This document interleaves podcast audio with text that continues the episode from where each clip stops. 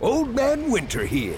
If I had it my way, it would stay winter all year long. Short days, wind chill, black ice, and a good polar vortex. Oh, heaven! Wait, is it getting warm in here? Your cold snap is over, Old Man Winter. Spring has arrived. Spring. Spring is here, which means it's the perfect time to get away in the Hyundai you've always wanted. Visit the Hyundai Getaway Sales Event, where you can get great deals on all of our award-winning Hyundai models, like the tech-filled Tucson and Kona, as well as the spacious Palisade. Enjoy wherever you go with the peace of mind that comes with America's best warranty and three years or 36,000 miles of complimentary maintenance. But hurry in, these deals won't last. Add more joy to your journey at the Hyundai Getaway Sales Event. Now get 0% APR or up to 1500 bonus cash on the Hyundai Tucson. Now, during the Hyundai Getaway Sales Event. Offers end soon. Call 562 314 4603 for details.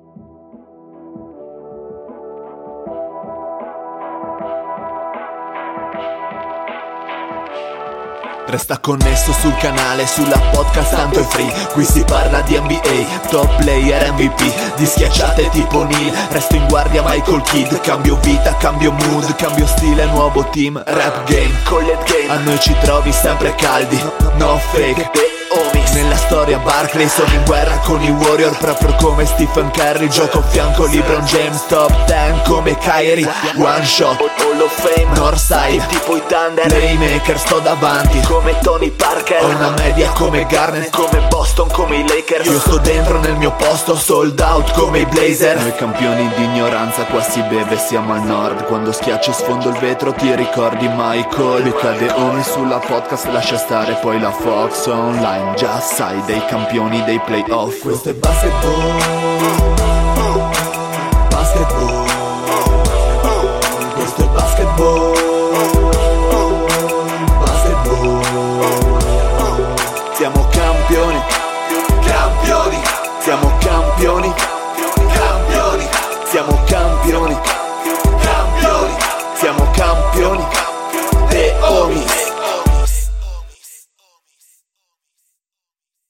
Benvenuti a questa nuovissima puntata di The Homies. Ritorna la voce ficcante del Dile. Basta cialtroni. Un saluto al Dile. Al Dile. Al a se stesso. È bello che ho esordito con basta cialtroni. Un saluto allo zio. Grandissimo, dire sei già carichissimo, Eh, mi sì. sembra di, di, di intuirlo vagamente.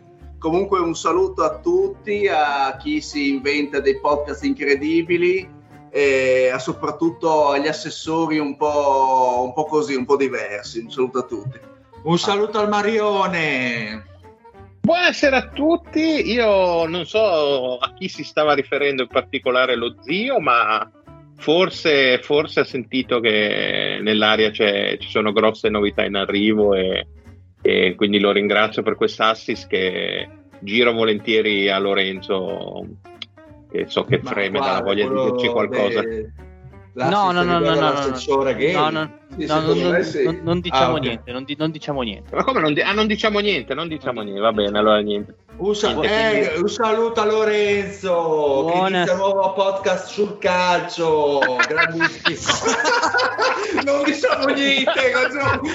Eh, eh vabbè Eh, dire, basta. io ho 40 inizi già, ascolta zio, noi ormai siamo arrivati alla soglia dei 40 anni no Superata, superata, superata, la soglia dei superata, 40 superata. anni voglio dire ormai i cialtroni non li sopportiamo più Hai ragione. siamo arrivati a un'età Basta nascondersi dietro copertine Esatto. orribili di podcast. Cioè, basta. le cose vanno dette Ma eh. certo, ma certo. Perché vergognarsi? Perché vergognarsi? Perché ammettere che i Deomis in realtà sono un gruppo fertile dal quale poi nascono germogli? già rotto il coglione.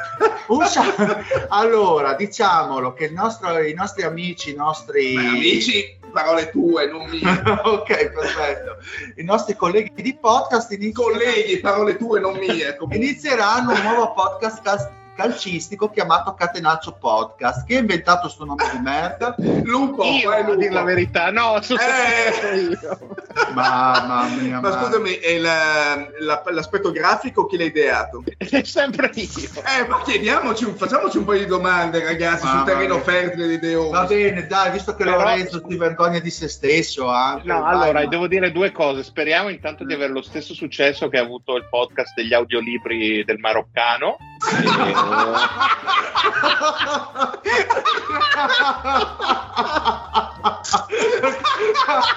Eh, guarda, qua Mario ti sei superato. questa, questa è di una cattiveria. E boh, ma ha ragione. No, ma, la- quello, ma quello che è iniziato sette anni fa, giusto? È Sì, che è rimasta sta la prima puntata. Eh, vabbè, ci vuole il tempo che ci vuole. E Otto seconda- anni di no, scusami, no, uno l'ha già fatto, quello sui Cavaliers l'ha già fatto. bellissimo, quello era episodio pilota. E due, faccio i complimenti a, a Lorenzo che ha usato la psicologia inversa sul dile per farsi promuovere il podcast. È un genio, grande. Eh, le Ho pentitine. buggerato il dire. No, vabbè, Esatto. no, vabbè. Ah, fi- fi- finché, finché non, non c'era nulla in pentola, volevo mantenere un po' di anonimato, invece avete Ma svelato. che cazzo nulla in pentola? Lunedì registrato. Eh, ma non Eh, abbiamo infatti- niente. Non Eh, abbiamo perché, niente. non, no. perché non avete contenuti, ma questo è normale, ragazzi. Cioè, siete Vabbè. abituati a non avere contenuti. Beh, sì, no, di- diciamo che in questo senso gli anni, cosa sono ormai? 5 anni, 6 anni che sono qui, sono, Sembrano 50. sono stati formativi nell'allungamento brodo, quindi ci portiamo dietro un grande bagaglio. Vabbè, dai, ma le prime puntate si parte sempre Vabbè. arrembanti, sempre il cariche. lupo il grande scemo. bagaglio. è grande. E quindi Mario, dai, Catenaccio No, eh, Podcast. manca- Catenaccio Mm. Podcast è un progetto. Ah, ma la puntata è solamente come marche- solo la marchetta del catenaccio Sì, Pop? sì, sì, assolutamente sì. E, insomma, se vi piace il calcio e non odiate la Il Toscana, Marione. e date, date un'occasione anche a questo gruppo di, di sfollati. Ma che, questi insomma, bravi guaglioni! No, non Esatto. c'è gente di Sauro. Cioè, ospitiamo solo gente che ha altri podcast, è incredibile. Il POF, Ma questi due, questo, mo- questo mondo no, del turbocapitalismo che vuole dare una possibilità a tutti di fare qualcosa, anche quando non si Anche al pazzo, ma non ce l'abbiamo fatta. Esatto, dopo sta gente si ritrova senza un cazzo da fare nel Eh, pomeriggio il decide di fare il podcast. Oh, rega, ho deciso è che faccio io un podcast tutto mio. Eh, Oh, l'argo- l'argomento, l'argomento è già abbastanza chiaro e definito. esatto. Sono le hall degli ostelli, recensioni. Ma tra l'altro, scusate, ma questo che ha parlato poco fa, che vuole fare il podcast, non è stato ancora presentato stasera. Molto Un saluto al Fede che lo saluto così. Pem, pem, pem, pem, pem. Quindi un saluto al Fede e alla Prochet. Eh, mi sa non niente proscem. ok, per il proscenio. Bene, allora partiamo con le ruote. Partiamo con le ruote. Cazzo, Eh, ovviamente diciamo che stiamo vivendo la nuova era delle ruote con argomenti vari, con statistiche, curiosità, approfondimenti, quindi continuiamo su questo. Continuiamo Ma su scusa, ma il cavolfiore che hai cucinato oggi Sì, era- era, tipo 8 quintali. Sì, c'è un odore di cavolfiore in casa che è impressionante. Sembra che- abbia scorreggiato per quattro ore. De- ma, ma scusa, ma, ma tu lo cuoci con la- col coperchio sulla pentola? Io lo cuocio con il bimbi, col varoma del bimbi. Eh, però devi cuocerlo all'aperto, nel senso che non devi Ah, chiudere. no, ho una prolunga di 12 metri e bimbi in giardino. Un attimo No, che vado a recuperarlo, no, non, non- non- non intendevo, nei, nei- non intendevo nei, nei tuoi possedimenti, nel, nel tuo podere, intendevo che devi cuocerlo senza coprirlo. Così non, così non puzza. Eh, capito? Eh, Eh, Non capisci un cazzo. Sì. sì. Vai con la ruota. vai con la ruota. Allora, visto che siete tutti a due partite, eh, decidete voi chi volete, chi volete far concorrere, chi sono i due Oggi decido campioni. io. Oggi sì, decido ma io. bene, basta essere spumeggiante. Ma sì, ho preso una, una settimana di, di pausa, sono spumeggiato. Allora, io- io vi- io vi- Mario e il Fede. Il Mario No, Fede ha fatto la settimana settimana scorsa. Allora, io, io- io per far smuovere ancora di più, Anche perché eravamo gli unici presenti. Che cazzo ne so io che avete fatto una ruota? Eh, ma che cazzo dire? Tu sapevi che avevano fatto la ruota allo ma non me ne frego una madonna. Ah, allora. la ruota no. che in, in Tanto- teoria sì, perché il Mario l'ha scritto non ho fatto pasticcionate, infatti sono molto orgoglioso di me stesso e voglio, Ma lo zio Continua- non sa neanche cosa, non saprebbe neanche cosa ha mangiato a pranzo se non fosse che sente quella puzza di cavolo. esatto, bravo Fede. Boh, allora gioca il deal e... E il Sì, Fede, auto- e il Fede. ti autonomini, è meravigliosa questa. Eh beh, ma il deal è una volta che si gioca prima delle 10 fa il colpo grosso, fa bene. Ma, eh, chi ha vinto settimana scorsa? Il Fede, immagino. Il Mario. Ha vinto il Mario 15 a 13 e appunto proprio per muovere le classifiche farei giocare quelli che sono a, due- a zero punti, quindi il Fede e il Dile. Va Ok, bene. anche il Fede ha zero punti. Sì, sì, ma io quest'anno dec- Eh, vinco solo eh, la Dynasty. ho Quest'anno scopa, eh, Quest'anno quindi- scopa, quindi ne- tutti i neuroni sono sulla sua cappella. Porca troia, Cioè, ne ho tre, li sto usando tutti questa settimana. Perfetto. Allora, due ruote. La prima ruota ha coefficiente 2.86 e deviazione standard 1.24. La seconda ha coefficiente 2. Ma che cazzo è la borsa di Parigi, cazzo? La- Ok. Lascia fare, io mi diverto con poco. Eh, coefficiente di più, Lorenzo. anche questo potrebbe vero. Lo dice anche la ninfa. Ah, mio fratello. 2.95 con deviazione standard 1.20 quindi ancora una volta sono riuscito a fare delle ruote più o meno bilanciate Eh, c'è sempre questa variabile particolare per cui quella più facile ha più varianza e quella più difficile invece è più regolare nelle sue, eh, nei suoi coefficienti quindi eh, chi facciamo giocare in casa? facciamo giocare in casa il Dile che il Fede aveva già giocato quindi di Dile ruota numero 1 o ruota numero 2? Faccio scegliere il mio avversario. Ehi là. Eh, Boh, la ruota numero uno. La ruota numero 1, quindi giocando in casa al Dile, comincia il Dile, quindi a te la ruota numero 2. Ok. 3 minuti come al solito, e stop al tempo e tutte le bellinate varie. Pronto? ma ci sono- gli alunni ci sono, vero? Sì. Sì. Eh, No, io non li metterei. A sto, sto giro non li metterei. Non li metterei. A sto giro. A sto giro non- parla già toscano lui. Boom. Vabbè, eh, dalle mie parti si dice così. Comunque, eh, pronto? Spezia? Esatto, sì, che poi, vabbè, adesso non dico niente che poi potrei attirarmi le ire dei conterranei. dicono vai denant. E... Vai denante, pronto, dile 3, 2, 1, ci sei? Vai. Via. A, un frutto a pigna. A sti cazzi, non lo so. Vai. Stop al tempo. No, questo non è un villaggio vacanze e tu non fai ridere. Esatto. Grandissimo, che citazione. Sì, sì. sì. Pedro? Pedro, ecco, esatto. Pedro, guarda, mi stai facendo arrabbiare, Pedro. Eh, pronto? Sì, vai. B, Stato dell'America Centrale. Baltimora. S- mm, errato. C, mitica regione del Vello d'Oro. Cappadocia. Errato. D, il terzo genere del greco. Eh, passo. E, una Watson del cinema. Emily. Errato. F, Porto di Cipro. Passo. G, un colpo nella box. Gancio. Esatto. H, pittore giapponese. Passo. I, capanna della steppa russa.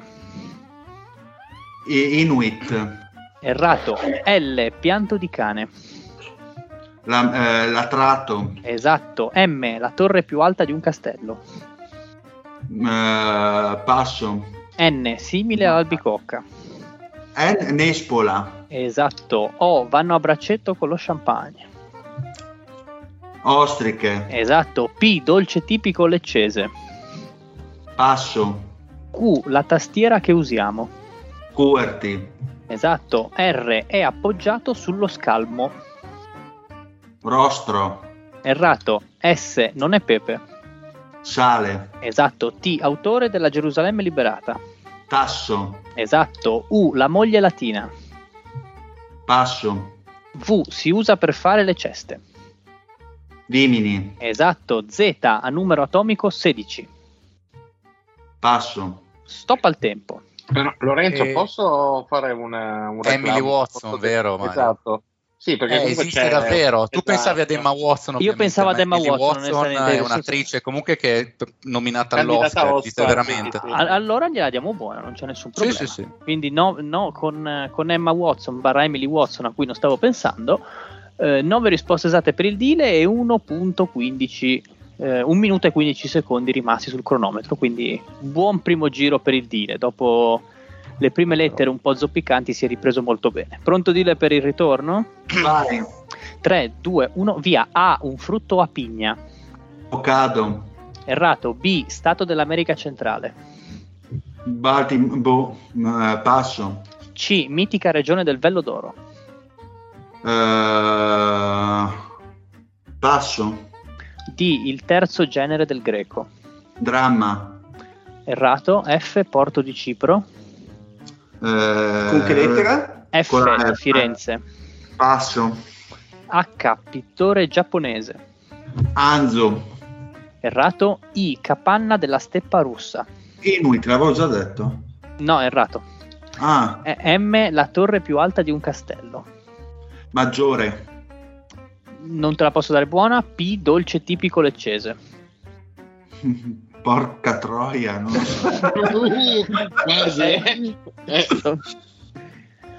Eh, andiamo avanti. R è appoggiato sullo scalmo. boh, passo. U, moglie latina. Ubi. Errato. Z a numero atomico 16. Zolfo. Esatto. A, un frutto a pigna. Ricominciamo. Passo. B, Stato dell'America centrale. Eh, affanculo. Eh, stop al Belize. Belize era Eh, giusto. giusto. Era giusto Belize che su- su- su- sul gong eh, diciamo che io do sempre, cioè nel momento in cui la dico e scade il tempo. Ma sì, non preoccuparti. lo- eh. Ma ormai va bene. Va bene, 11 risposte esatte per il Dile, quindi buona performance, diciamo, tutto sommato. Facciamo una- un attimo una rapida correzione. A frutto a pigna. Eh, Ananas. Ananas. Ah, Ma no, che cazzo di pigna è? Ah, Una pigna in culo. esatto. Ah, no, Eh no, adesso eh. ho capito, per, per la buccia. Sì, sì, in, sì. in sì. teoria- in teoria è una pigna. Sì. C. Sì. Mitica regione del Vello d'Oro. Era la, la Colchide. Ah, Mm. Porca puttana. Eh, qua gli argonauti Qua, insegnano. qua mi rompo un po' i coglioni, no, ve lo prego. Argoana. C. eh, eh, D. Il terzo genere del greco. Era il duale.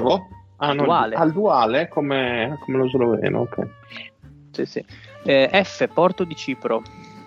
Eh, aspetta. Il- il- lo zio secondo me ce l'ha.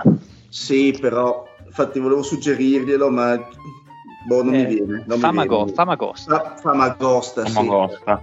Sì, sì. Ah, quello di Bragadin a Famagosta. H. Pittore giapponese. Eh. Okusai. Quello delle onde. Ah, quello delle onde. Ah, ok. Eh, non mi veniva in mente il nome. Mm. I. Capanna della steppa russa. Non è- Era, era l'Isba, esatto. O Izba o Isban, va bene. M. La torre più alta di un castello. Non ti posso dare maggiore. Non è, maschio? non è- il non è- maschio? il maschio è sbagliato se è maschio, eh. Al- è, è mastio. Mastio. Ah, il- Mastio. Il malmastio non è la parte centrale del castello. Il- eh, dipende perché comunque solitamente la torre è la parte più alta del castello e sta al centro, però proprio a livello architettonico, anche se non è al centro e se è diciamo, sulle mura di cinta, il solito è il centrale, diciamo. Esatto, Mhm. esatto. Eh, P, dolce tipico leccese. Pasticciotto? Pasticciotto, esatto. R, questa l'ho fatta abbastanza stronza perché è appoggiata sullo scalmo, è appoggiato sullo scalmo. Nessuno è esperto di... è il remo, il remo con cui si va. Lo scalmo è quella Ah, lo specie scalmo. Ah, ok. di, è quella specie di, di, di Sì, sì, sì, coso di U, avuto, di U. esatto, esatto. E poi la moglie latina era Uxor? Uxor, esatto. Mm. Quindi 11 risposte esatte, dai, tutto sommato ottima, ottima prova. Fede, tocca a te, sempre i canonici 3 minuti, quando ci sei, dillo. Prego. 3, 2, 1, via. A, pesce affumicato. Eh, Alice? Non, eh, stop al tempo. Eh, non te la posso dare buona. No, non è, non è. Per- perché le No. alici sono più sotto sale che, che affumicato. Purtroppo non Sti è. grandissimi- Ma ci arrivi. Oh, beh. Tranquillo. 3, 2, 1, via. B, il Super Saiyan della leggenda. Broly. Esatto. C, biblico traditore. Eh, C. Caino. Esatto. D, sposa di Otello. Eh, Desdemona. Esatto. E un esilio di Napoleone. Eh, Elba. Esatto. F, il nome di esili. Passo. G, lega di ferro carbonio. G, lega di ferro carbonio. Passo. H, imperatore giapponese della seconda guerra mondiale. Ehm, Hiramoto, no, non è quella. Non posso dartela buona. I, celebre No, no. singolo di John Lennon. Imagine. Esatto. L, due curve del circuito di Monza. Passo. M, lunga 42 km e 195 metri. Maratona. Esatto. N, una trappola dei pescatori. La Nassa. Esatto. O, opposta all'alfa. Omega. Esatto. P, movimento moto ondoso dell'intestino. Peristalsi. Esatto. Q, movimento cristiano inglese derivato dal calvinismo. Cristiano. Quaccheri. Esatto. R, è pregiato il suo corno. R. Passo. S, uno dei re di Roma. Eh, Servostilio. Non posso dartela buona. T, Eh, quasi, il, suo, il suo vero nome è Mario Girotti. M. No, che lettera? T di Taranto, il suo vero nome è Mario Terence Girotti. Hill. Esatto. U, una base azotata. Pronto? Eh, passo. Stop a tempo. Chi è? Chi parla? Terence Hill che ti chiama.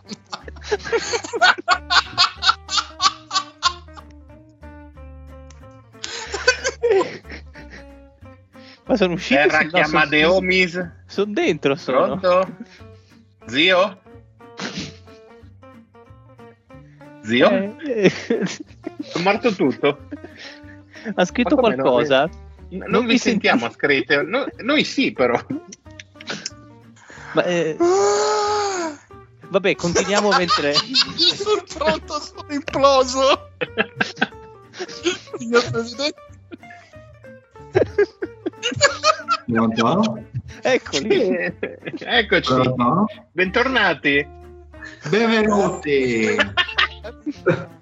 Pronto? Pronti? Ma credo che non ci sentano ancora. No, no, ci- vi Ah, sentiamo. ok, ok, ok. È stato un momento di grande, di grande comicità. Eh beh, ma certo, indubbiamente. Ma per Eh, noi che dicevamo pronto? Sì, stavo andando, stavo andando avanti tranquillamente, poi si sente improvvisamente la voce del Dile così fuori campo che fa pronto. Ma ringrazio il cielo che abbia detto solo pronto. va là. Eh, Pronto, pronto, pronto, metto giù. E insomma, ehm, quindi dicevamo, eravamo rimasti alla U. Pronto, Fede? Sì. Via. Pronto? Pronto? Scusa, Uh. scusa, allora, scusa. No, no, eh, ci mancherebbe. Eh, voi subirete tutti la mia Sono. ira nell'aldilà. 3, 2, 1, via. U, Pronto? una, una base azotata. Eh, passo.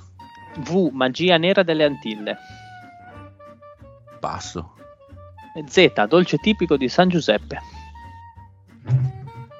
Le La zeppole. zoccola. Eh, esatto, stop al tempo. A Sentito cazzo, una- non lo sapevo. Ho sentito Ah. un aiuto fuori campo. che- No, è detto un'altra cosa.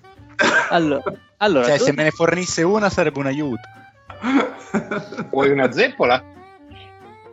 eh, sono buoni. Sì, Mario, sì. Ah, 40 secondi rimasti, 12 risposte esatte, quindi hai già vinto, però Oh, non ti, non ti agi- non ti- prestazione del Fede. eh. non ti adagiare perché comunque conta anche il numero di risposte Vero, esatte vero. perché vale come tiebreaker in caso di arrivo di parità. 3, 2, 1, via. A. Pesce affumicato. Passo, non mi viene in mente. F. Il nome di esili. Festus, Esatto. G. Lega di ferro carbonio. la Ghisa, Esatto. H. Imperatore giapponese della seconda guerra mondiale. Hirohito, Esatto. L. Due curve del circuito di Monza. passo. R. È pregiato il suo corno. Questa qua è coefficiente 1. Non mi viene in mente, passo. S. Uno dei re di Roma. Servio Stilio, Errato. U. Una base azotata. Rispondi se vuoi, stop al Non tempo. lo so. intanto. Ok, quindi ripartendo dall'inizio, diciamo che hai fatto un po' una ruota al contrario, perché le, ruo- le- le- quelle facili me le hai canate. Perché comunque A, Quante pesce a ha fu- fatte- Quante ne ha fatte alla fine? ne ha fatte 15. Ok. Quindi vince il Fede 15 a 11 questo giro. Correzione veloce, A, pesce affumicato era La ringa. la ringa. Ah, non mi era venuto, è vero, la ringa, che scemo. Va bene, va bene. E L, due curve del circuito di Lesmo. Monza erano le due Lesmo, esatto. Ah, le due lesmo, giusto.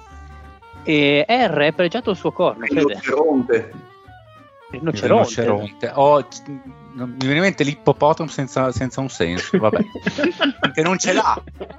Che È non l'ha. meraviglioso. Perché, ma es- ma glielo perché glielo tagliano, perché esatto, perché glielo tagliano, per quello non ce l'ha. Quindi l'ippopotamo è un rinoceronte senza corno, tutto, tutto, tutto torna. Sì, sì, come gli albanesi sono come i baresi sono degli albanesi che non hanno smesso di nuotare. l'altro, mi permette di dire, ippopotamo è uno degli animali più terrificanti sul pianeta. No, Mamma è- mia, uno dei più cattivi. Più ca- cioè, cattivissimo, sì, sì, cattivissimo l'ippopotamo, che lo vedi tutto coccoloso invece è di una, No, no, una, una cazzo, carogna. cavolo, io vedo come si co- come distrugge. Presente quando gli danno tipo i cocomeri e loro li distruggono in mezzo? Io faccio vedere la testa di Kukoc quando vedo quei video. E vai a dormire sereno. Pensavo pensassi a Kukos quando vedi un ippopotamo. No, no, no, no, no. Quello è solo quando mi specchio. Sei meraviglioso. Eh, uno dei re di Roma, Servio Tullio, Servo tu. Servio Tullio. Una base Che cazzo azzottata. era Ostilio qualcosa? C'era Tullo, sti, Stilio. Tullo Stilio. Tullio Stilio. Tullo Stilio. Eh, una base azzottata era Uracile e Magia Nera delle Antille con la V. Voodoo. Il Voodoo. voodoo, il voodoo, Il esatto. voodoo, il voodoo. Tra l'altro, Fede, grandissimo che mi hai beccato Terence Hill, non, eh, non l'avrei mai Vabbè, no, dai, era facile, Terenzile. Eh, vedi, io ho dato coefficiente 4 perché pensavo che la, domanda, la domanda di Terence Hill? Il suo Eh, vero... siete saltati. Eh, Ah, esatto. è vero, è vero, cioè T, il suo vero nome è Mario Girotti. Ah, ok. E invece non avevo capito la B, la, doma- la- la risposta del- della B di Bologna. Super- Qual era la domanda? Super Saiyan della leggenda? Broly. Broly. Boh, questa non avrei mai saputo. Ok, Perché sei vecchio, non sei al passo con noi giovani. questo è vero. Quindi il Fede si porta a tre punti, raggiunge il Mario in classifica e Eh, sì, vogliamoci no. tutti bene. Grande il Fede. Numero E quindi possiamo, possiamo andare con i saluti, Dine? Quindi mi sono, mi Esatto. sono meritato di venirvi a trovare a breve. Esatto. Puoi andare a Vabbè. testa alta. Bene, quindi andiamo per la gioia del Mario a fare il giochino dei giochini, ovvero Ragnarok, la sfida totale per decretare la migliore Che- che cazzo. formazione della storia dell'NBA. Andiamo ad ovest, abbiamo gli scontri ad ovest, quelli dell'est ci mancava solo un match, ma ha detto il Fede che non ha voglia di farlo. Perché verrà rovinare tutto, esatto. Fede? Vuoi rovinare tutto. E Ma scusate, ma, ma- ma scusate, ma facciamo, facciamo quello scontro all'est così ce lo togliamo e facciamo le cose ordinate, no? Eh, perché se dopo Lorenzo con la confusione va in crisi. Oh, ho fatto Eh, un'altra si ho può fatto un'altra- fare purché mi diate il tempo men- di andarlo a ripescare perché non mi ricordo No, vabbè, no, no, no, dai, allora andiamo. Andiamo, Vabbè, ma da, andiamo da fa- scaletta. Abbiamo quattro scontri oggi, sicuro ne faremo solo tre, ne- me lo sento e dopo recupereremo Allora, est e ovest. facciamo un compendio. Facciamo un No, io compendio. comunque vorrei, esatto. vor- vorrei che venga messo agli atti che anche stasera la ruota pulita come il culetto di un bambino. È vero. Stai, stai migliorando, eh, ragazzi. Sì, stai sì. migliorando. Sto tornando, È, sto è- tornando. è il- è il terrore dover andare dallo zio a farsi rimettere a posto stile educazione siberiana. Allora, andiamo con le sfide dell'Ovest. Abbiamo i Lakers contro i Suns presentati da Fede. Abbiamo Spurs contro i Jazz. Spurs Jazz, Jazz. sì, quello di... Quello di, Quello di Will Smith. Quello di Willy, principe di che verrà presentato dal sottoscritto. Quello che volava via dalla finestra, lanciato Esatto. dallo zio. Esatto, lanciato da chiunque, perché chiunque Beh, lo vecchio lo zio che somigliava al Marione solo nero? Come si chiamava? Lo zio Phil, lo zio Phil. Che tra l'altro è, è morto, è morto. poverino. Eh sì. Sarà preso un infartazzo, pesava 300 kg. Allora, poi abbiamo Golden State eh, Warriors contro Portland, eh, Che cioè, Warriors. zio e Barra, Marione. barra Marione. Il se- Marione. Sì, se ovviamente il Marione vuol parlare, visto che conserverà le energie per lunedì. Comunque, dai. Invece, Bravo. C'è un po' di agrimonia. Eh. Invece invidioso dei successi altrui, incredibili. Ma più successo di Homies, dove lo posso cercare? Negli E altri Lorenzo presenterà Rockets contro Seattle Supersonics. Supersonics. Oh yeah. Bene, parti tu Fede con uh, contro Per Dio! Lakers Suns. Phoenix Suns. Los Angeles. Los Angeles. Allora, allora, or dunque, intanto parliamo dei quintettielli. Abbiamo Magic Johnson, Kobe Bryant, Elgin Baylor, Pau Gasol e Karim Abdul-Jabbar, come dicevano in eh, tutto in famiglia. E dall'altra parte abbiamo Steve Nash, Walter Davis, Connie Hawkins, Charles Barkley e Alvan Adams. cioè, E Tony Capozzo. Ricordiamo che i Lakers sono la squadra che di diritto partecipa già a questa fase finale dell'Ovest. Esatto, quindi si, si sono, si sono riposati al primo turno, si sono riposati al primo turno, quindi potrebbero avere delle difficoltà a carburare. Eh, Esatto, esatto. Non so oddio, se non sono caldi carburare quando c'è Kobe. e neanche quando sono in comunque. Allora, parliamo quindi per adesso, facciamo i classici scontri giocatore contro giocatore, poi squadra. Esatto, certo, certo. Bene. Prima sfida Magic Johnson contro Steve Nash, eh, vince Magic Johnson, passiamo alla prossima. eh, vabbè. No, Che beh, eh, con tutto, con tutto il bene, ovviamente, quello è abbastanza indiscutibilmente il miglior playmaker della storia NBA contro uno dei migliori playmaker della storia NBA, ma non il migliore. Vabbè. Quindi quello è. Comunque, Comunque uno dei è. migliori tiratori di sempre, uno che potrebbe essere benissimo tra i primi tre tiratori di sempre, il buon Steve Nash, tranquillamente. Facciamo-. Facciamola così, Cosa? in un, in un unico- in uno, blah, mamma mia, in un uno, uno contro, contro- in un uno contro uno, Steve Nash come potrebbe metterlo in difficoltà? Tirando da Non fuori. potrebbe. Ah, gli fa vedere i risultati dell'HIV della sera prima di Magic, gliel'ha rubati. si prende male. No, beh, gli tira in faccia. Difensivamente Esatto. è una mattanza. Difensivamente Ah. è una mattanza perché Magic adorava portare in posta gli avversari più eh bassi sì, di lui. culata, culata, gli... Culata, culata, culata, canestro, scarico fuori, eccetera, eccetera. Culata e scarico, cose che ai vecchi di oggi. No, perché oggi i giocatori scaricano e basta. Magic lo faceva 40 anni fa, ma allora Ma lo faceva meglio, faceva, gioco! faceva meglio, Ah, faceva meglio. È perché quando lo vedevi in 320p suonava, era molto più bello, c'era più poesia. non è da escludere. peraltro. Ehm, per il resto, sicuramente un miglior tiratore Steve Nash si potrebbe anche dire che all'interno di una squadra ad altissimo talento ha meno bisogno di palla in mano, nel senso che in teoria con altri grandi trattatori lo puoi riciclare anche come grandissimo tiratore, come guardia se vogliamo per certi versi.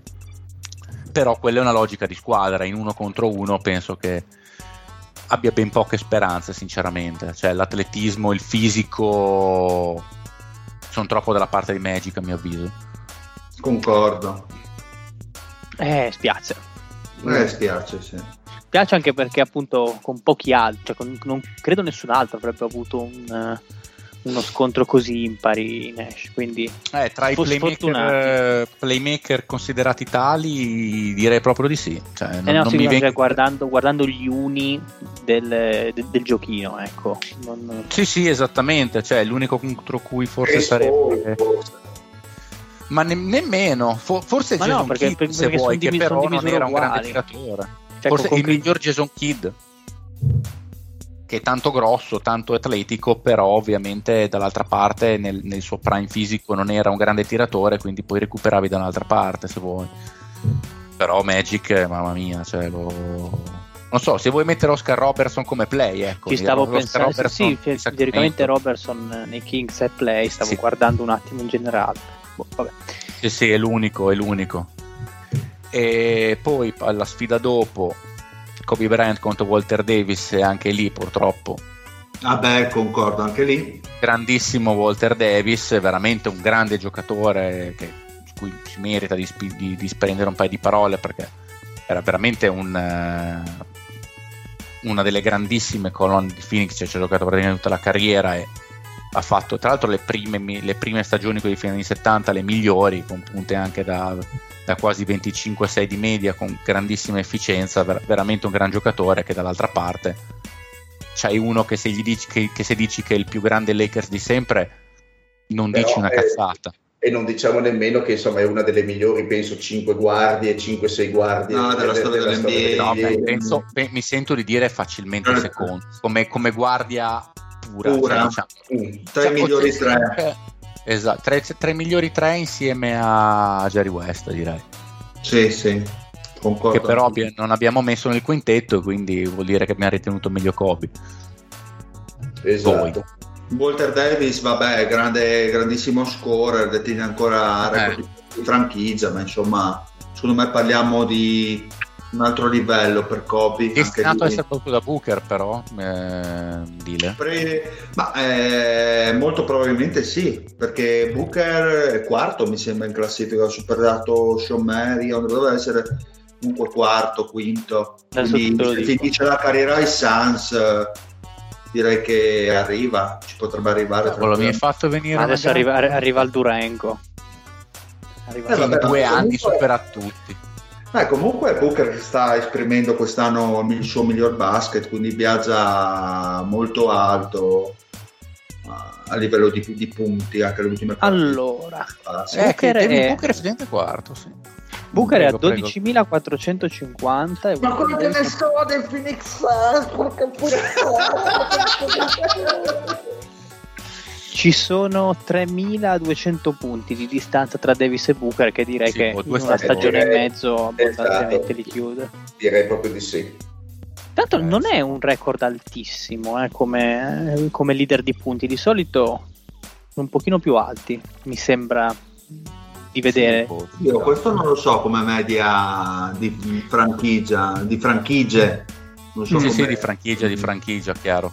Ah no, beh, è vero, no, perché io facevo il, confronto anche medie di carriere dei giocatori che Ah, il tempo che trova no. perché giocando in più, Esatto. in più squadre. Poi andiamo avanti col terzo incontro. Contro Scott. Baylor contro Connie Hawkins. E Beh. lì sostanzialmente la questione secondo me è come si considera un giocatore un po' più indietro contro uno un po' più moderno, però Connie Hawkins eh, cioè non è che un giocatore anni 90, anni 2000, è comunque No. un giocatore che ha iniziato a giocare Degli a fine anni 80. 60, cioè è, il Vabbè, comunque a fine anni Hawkins- 60 giocava ancora. Sì, ma comunque Connie Hawkins è un po' figlio del- di Elgin Baylor, diciamo. Assolutamente.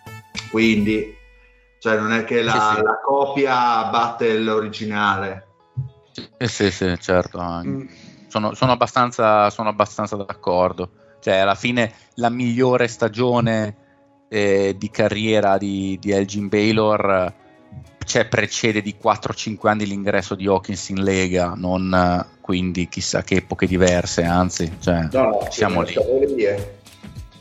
E quindi lì secondo me è giocatore comunque più atletico eh, sostanzialmente. Poi a livello tecnico devo dire la verità non conosco abbastanza i due per dire chi fosse più tecnico però Baylor il primo sicuramente a giocare sopra il ferro e anche Hawkins lo faceva e come. Però forse un po' più, più fisico era un po' più grosso Elgin Baylor però tra i due sinceramente mi sembra si sia esibito a livello più alto il giocatore dei Lakers E poi di Baylor c'è la famosa mistica, no? Che andava a fare servizio Eh. militare e poi faceva e poi andava a fare 30 e 20. 37-18 Sì, esatto. A me quella è una cosa che mi ha sempre fatto impazzire come, come aneddoto. impressionante e poi abbiamo Pau Gasol quindi contro Charles Barkley e qui perdonatemi però secondo me invece la finalmente bandiera, il punto la della bandi- sì, bandiera. sì, direi che Eh, si sì. ribaltano decisamente perché Pau Gasol a parte che sì mh, grandi alla forte ma tra l'altro anche centro magari potremmo definirlo anzi lo possiamo definire un giocatore più tecnico tra i due eh, più completo sì beh Ah, sul completo forse dipende cosa intendi completo, se intendi completo dal punto di vista della tecnica fine a se stessa potrei darti ragione, sul completo a livello di difesa attacco, mobilità, No, no, no. eh, Da- di vista- necessità, no. Sono No, no, beh, d'accordo io intendo completo dal punto di vista di cose che sa fare su un campo da basket. Poi per quel che riguarda il risultato che mette sul campo, che mette sul piatto, è nettamente meglio Charles Barkley senza alcun dubbio. Ma non avevamo niente di meglio rispetto a Pau Gasol da, da metterci sto quintetto. Non eh no, è meno male che, ci- che gli è arrivato Pau Gasol, perché in realtà storicamente i Lakers ha dalla forte Comunque, male. eh. oh, ragazzi, cioè, Che avevano Worthy, ragazzi, forse. Gasol, come se fosse un No, che era la merda, piccola. eh, A me, a me- me- a me- a me è sempre stato antipatico Gasol. No, un po'. io- anche a me sta sul cazzo Pogasol, però oggettivamente è un signor giocatore, eh, nel senso, Sì, Sì, sì, quando no, dite non c'è meglio niente di Pogasol, non è che insomma stiamo Eh, ma parlando un quando ti fai la bocca buona con i primi tre, poi vedi. Cioè, Poi chi- stai chi- parlando della, seco- della seconda stella in due titoli, quindi non proprio un cretino. Sì. sì, no, dici chiaro che se lo metti a Charlotte, poi Gasol è, è il dio sceso in terra. Ai Lakers, eh. Beh, no, però è uno che ha spostato nella storia dei Lakers. Eh sì, eh sì, decisamente. Cioè, per quanto possa risultare antipatico su questo... No, ma capisco il discorso di Lorenzo, nel senso Magic, il Jim Baylor, eh, Kobe. Kobe, chiaro, un po' Gasol ha dato Sì, un- però perdonatemi, hanno rotto anche il cazzo sti Lakers, uno che, porca troia, non è un first ballot Hall of Famer, cosa che peraltro Eh. Gasol rischia di essere, anzi, mandasse a fanculo, cioè, An- anche perché se proprio ne facciamo un discorso di titoli, ma ok, il, eh, il titolo del 2009, quello contro Orlando, gliel'ha vinto Gasol, e probabilmente è stato il vero MVP di quella serie. Ma Eh sì, 2000 eh. nel, nel 2010 Gasol eh, non è che sia stato così scintillante contro i Celtics in quella serie lì. Eh Anzi, no, Garnett gli mangiò chiaramente... eh, Però una bisogna pe- vedere anche l'avversario, cioè, eh, appunto, cioè, insomma. Sì, tra l'altro Eh, Garnett eh, con una gamba in meno perché dal Una gamba in 2009 meno e due- esatto. eh, c'era- ne aveva solo due. male. sì. Marione sempre sento sarcasmo così messo Marione è in sverzura stasera il Marione, mi sta piacendo. Eh, se- Eh, perché inizia un nuovo podcast. secondo me è la primavera, la primavera Dell'amore. televisiva, no, la primavera televisiva dell'amore, secondo me. Eh, sì, gli sì. riempie il cuore. Eh, eh, secondo me è, è- è in hype, è in hype per il nuovo libro, per la nuova opera in uscita. Del maestro. Già, già. Ha In già fatto attesa che qualcuno venga trombato alle elezioni regionali per un altro. Sopra- per avere un Ma altro vabbè, libro di livello. vabbè. E va bene, comunque io qua voto senza riserve Charles Barkley, che tra l'altro secondo me nel suo prime è dopo Duncan la migliore alla forte di sempre. Vabbè, un, Bella- un MVP della Lega. Mm. Bella... non sono d'accordo ma- con eh, questa ma non del sono Fede, d'accordo, però non sono d'accordo nemmeno Cioè, io. è durato però, molto meno di tutti gli altri, ma per me, e tra l'altro il prime di, di Barkley è a fila, non è, Certo. non è santi. sì, sì. No, no, Però no, ho sentito no. dell'omerismo per qualcuno che ha difeso la No, ma infatti, cioè, volevo eh. dire, ma quindi il sudato, cioè il sudato lo metti, lo metti sotto? Forse sì. Il sudatissimo. Ma perché? Ma perché? No, Perché no. anche lì giocatore più completo, miglior difensore, miglior passatore, miglior giocatore squadra. Su Ma se io avessi voluto un giocatore leader che mi portava la squadra oltre l'ostacolo, avrei preferito Barkley, pur essendo Garnett un giocatore pro- da, cui probabilmente, da cui probabilmente, o meglio, a livello di carriera, se io probabilmente mi dicessero fai partire da zero la squadra, parti da uno dei due, sai che per 15 anni avrai uno dei due, prendo Garnett. Ok? Perché Eh, ti, quindi ti un discorso di permette... stagione singola. No, io non sto parlando di picco, ovviamente. Io ho detto nel suo prime, ovviamente, non in carriera totale, come picco. Mhm. E qui io, io me li immagino nel loro peak i giocatori, chiaramente.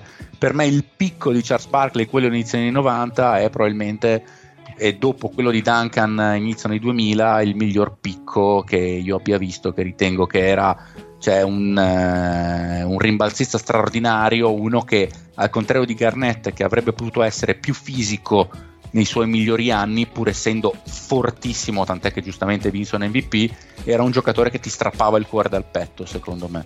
Guarda, secondo me io metterei Barkley per dirti sul terzo gradino a pari merito con Malone. Però a livello prima di lui, secondo me Garnett e Duncan sono per completezza. Duncan l'ho messo anch'io, Duncan l'ho messo anch'io. per completezza. Per me tra Malone e me, Barkley non c'è paragone, cioè o meglio, la differenza è piccola, ma io non ho dubbi sul fatto, cioè se avessero avuto il Barkley di quegli anni al posto di Malone, secondo me gli Utah Jazz avevano almeno un titolo. Mm, mm, mm. Ok, ci Perché era quel giocatore che lui faceva di tutto. Cioè, Sì, faceva di tutto, non aveva la fisicità di Malone, però... Va di eh, più. di più. Beh, Malone non è mai stato così fisico, era un giocatore che ad esempio spalla canestro zero, fronte a canestro, tiro fronte frontale, canestro. però non era uno che ti man- tant'è che un giocatore più basso e senza la stessa muscolarità come Rodman, grandissima tecnica, ma Barclay secondo me di qualche anno prima invece gli diceva, cioè Spoti tirava una culata, una spallata e Big Ciaone, era, era, quello che si faceva da solo to cost, non aveva bisogno dei passaggi di Stockton, però è una mia opinione, ci mancherebbe. Secondo me il picco di Barclay è qualcosa di straordinario. Se ci metti davanti Garnett ci sto, sì, già Malone ha qualche dubbio in più. Ma, eh, secondo me appunto su, su, Garnett è quello che dicevi prima, nel senso che a livello di esplosività, eh, completezza tecnica, secondo me era più tecnico di Barkley. Sì, sì, no, no, beh, senza eh, poi ovvio che se tu ci metti la parte di garra, la parte esatto. caratteriale, la parte di leadership, che però anche in Garnett sinceramente sì, c'era, eh, però forse era una parte un po' più introversa rispetto a quella di Barkley. Eh, no, perché altro si espletava in, sì. in, maniera diversa, era Esatto, meno, meno forte, meno, meno, di squadra rispetto a, a, a Barclay. Barclay era più uomo spogliatoio, forse in maniera però più ehm, evidente. Ma, eh, più, sì, era se, più, se, secondo me sì, tondo, quello che secondo me sì e no, mi spiego per me uomo spogliatoio, secondo me anche Garnett, più che altro Garnett e la sua grande forza, la sua grande debolezza è io faccio la scelta giusta sempre, anche nel momento in cui era sì, dovrei passarla al mio compagno di squadra solo in angolo, ma quello lì è un cane che tira il 30%. Barclay avrebbe detto questa la prendo e la nave o affonda o sì. continua a galleggiare con me. E questa cosa Garnett purtroppo non ce l'aveva Boh, su due giocatori sì, diversi. Sì, eh. sì, di, certo. diversi e di generazioni comunque diverse. Certo. Con comunque... tutto che a livello di carriera invece prendo Garnett perché ha avuto una continuità che Barkley non aveva ancora, tant'è che ancora a 36 anni che Barkley era finito era ancora un grandissimo giocatore. Certo, certo. Bene, comunque diciamo che i giocatori più o meno il livello è quello e sicuramente sì, superiore di Pogasol, questo mi sembra abbastanza ah, beh, quello, è, quello easy peasy peasy proprio. Così come Easy l'ultima sfida. Eh, così come tra Karim Abdul-Jabbar e Alvan Adams e lì spiace molto per il deal che se non ricordo male è un grande stimatore dell'Alvan Adams. Ma, ma sono sì, però sono una persona obiettiva, nel senso No, no, che, beh, però so beh, che ti piace come molto, tutte le altre sfide come, come fai? Cioè, Jabbar di cagare in testa è uno dei migliori tre, tre, tre, centri della storia Jabbar forse quattro mettiamoci quattro centri della storia insomma contro Alvan anche perché Alvan Adams diciamo che è stato un giocatore che è entrato abbastanza nell'immaginario per quella singola stagione da rookie che ha portato poi alle finali, alle prime finali dei Suns perché eh sì. nessuno gli dava un euro a quella squadra e poi alla fine sono arrivati fino in fondo a, a giocarsi la commorso. Mm. Se io vi dicessi che ci sta che sia il numero uno di sempre, no. Ma eh, tipo all time, eccetera, ma come, eccetera, ma come centro o come giocatore? No, se dicessi che se uno vi dicesse per me va bene Jordan, va bene Russell, va bene quello che vi pare, LeBron, per me il numero uno di sempre è Jabbar. Allora, è una cazzata o ci sta? Bestemmi peggiori, dai. Io avrei, io avrei difficoltà a metterlo anche come primo centro assoluto, quindi per esclusione ti direi no. Nel senso che mh, mm, ovviamente la, la Pensa la... che io nel... Vai, vai, scusa Lorenzo. No, no, no, no, no anzi no, sono intervenuto io gamba tesa, finisci pure. No, nel senso che già come centri sarei un pochino indeciso tra mettere tipo avevo messo Chamberlain mh, mm, davanti a Jabbar Mm, ma potrebbe essere a livello di un uh, Shaq o Lajuon come centri, mettiamola così, con caratteristiche diverse, quindi chi più in una cosa, chi meno nell'altra, però diciamo... Boh, li dipende un attimino dalle...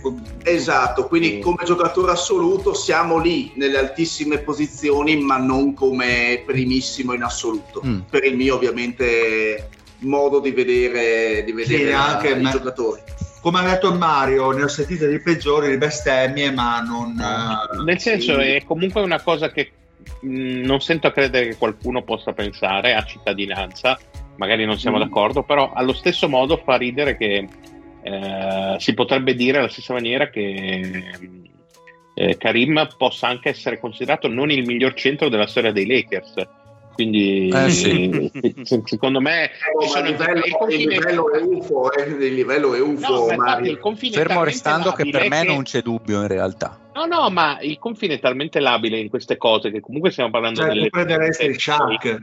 No, no, no, Ma io prenderei no. Jabbar senza dubbio Ah. per carriera. Come, No, non- però per me non c'è dubbio. qualcuno, che qualcuno possa dire che insomma Certo. Shaq eh, Certo, si- certo, certo. meritasse questo posto. Ma sai Non cosa? È... È che noi abbiamo preso gli anni dei Lakers. neanche troppo sbagliati. Sì, sì, beh, chiaro. E che gli anni di Milwaukee ovviamente qui non contano, ma gli anni di Eh, Milwaukee ma sono diversi. infatti. sono diversi. No, no, beh, perché io, io quando parlavo di Jabbar, miglior giocatore di sempre, ovviamente Eh, quelli di Milwaukee. contava anche quello, cioè in cui Beh, faceva certo. 34-17. Ma Ed era il certo. miglior difensore della Lega, peraltro. Comunque diciamo che le posizioni sono quelle, se non è il primo, il terzo, se non è il terzo, il quinto, ma stiamo parlando di 10.000 Ah, sì, giocatori, giocatori della storia e siamo lì, insomma, quindi cambia poco, cambia pochissimo. Sì, dopo diventa abbastanza soggettivo. Io penso che comunque. D'altronde c'è chi ha messo Bill Russell il miglior giocatore della storia, quindi insomma possiamo dirla tutta. Comunque, Grande intenditore, grande intenditore il Dile. Grande.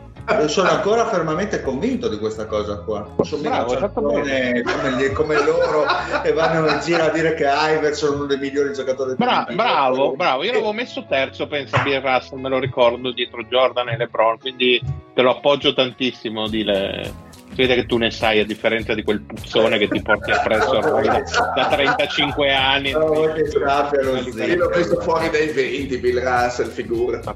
E sei, sei un rovinato. sbagliato.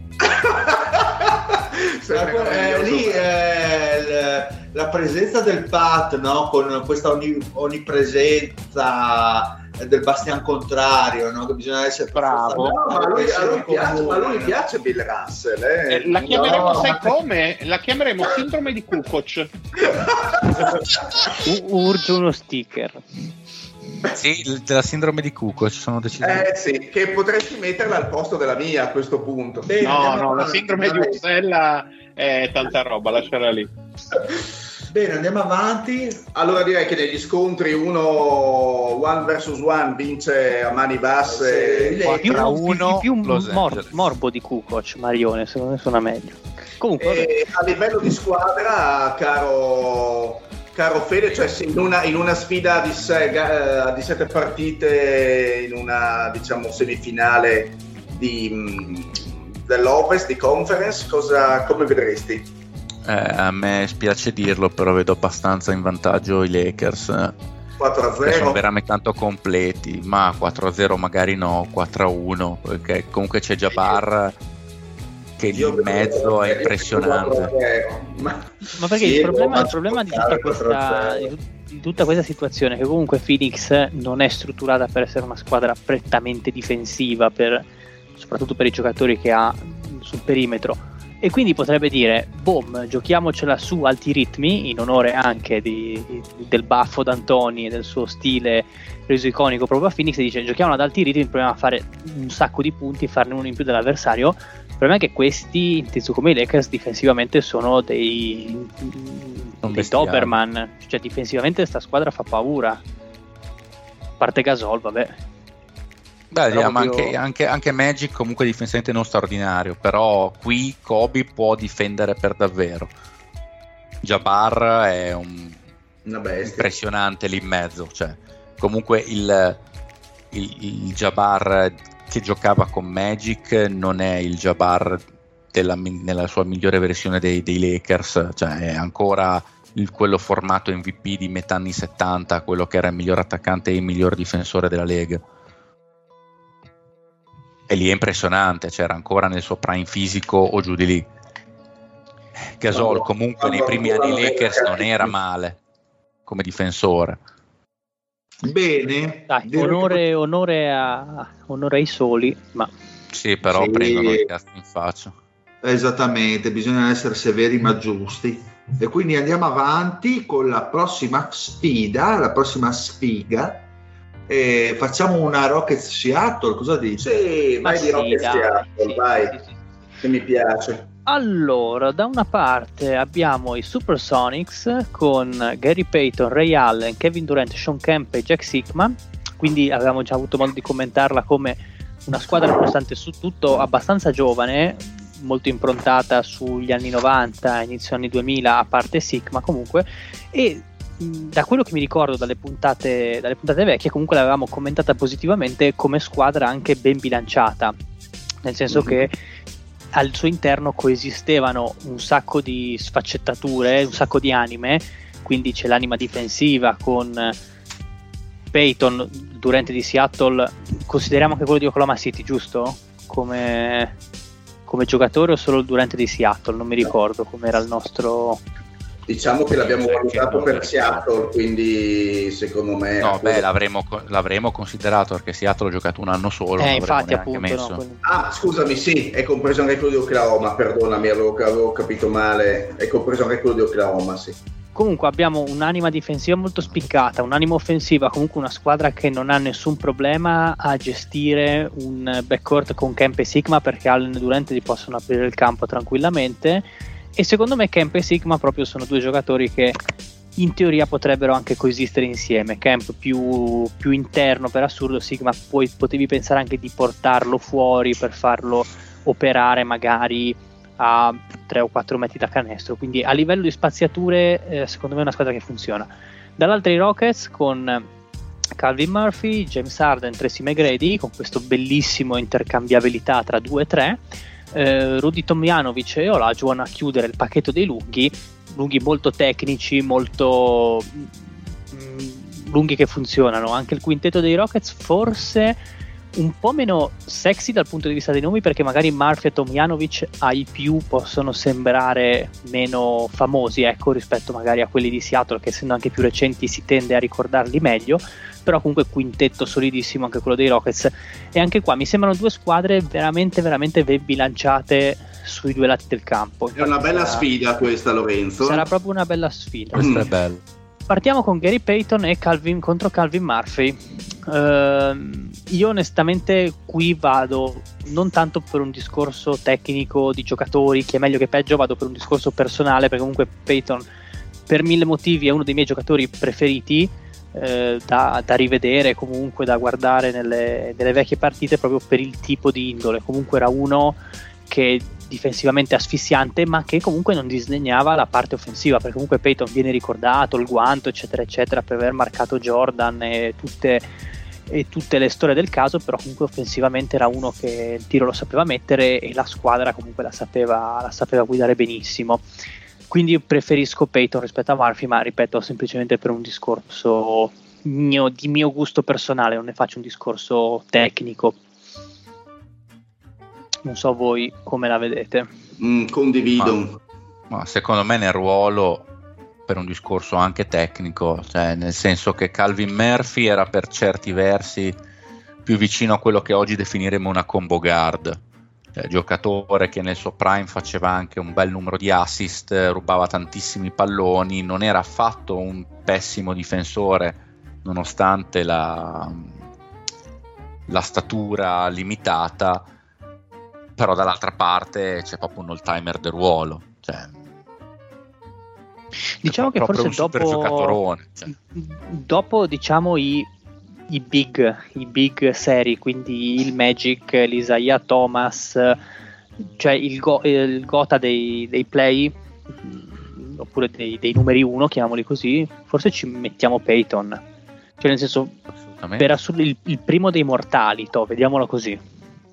Ma in realtà giocatore di altissimo livello Peyton, cioè, no, no, ma non lo secondo me, nel, secondo me eh. nel Gota anche lui, nel senso che ovvio non è un nome che, che rimane nella memoria collettiva in stile Stockton, eh, in stile uh, che cazzo ne so, Magic, però un, secondo me un, un, play completissimo, cioè uno dei migliori play della storia, Gary Payton. Come dicevi tu, non si ricorda la sua difesa, ma non è solo difesa Gary Payton. Sì, per anni eh, c'era il dualismo tra lui e Jason Kidd. Tra esatto e, e anche leader, cioè la, la, la, parte, la, parte, anche di intangibles di, di, Gary Payton assoluta, secondo me è un giocatore di altissimo livello da quel punto di vista. un, un leader nato. Bene, sì, quindi, quindi, direi... Non stava zitto mai. Mai, però sempre in maniera intelligente e non, uh, e, e non volgare da, le, da renderlo una spanna superiore ai suoi avversari comunque. Sì. Ottimo.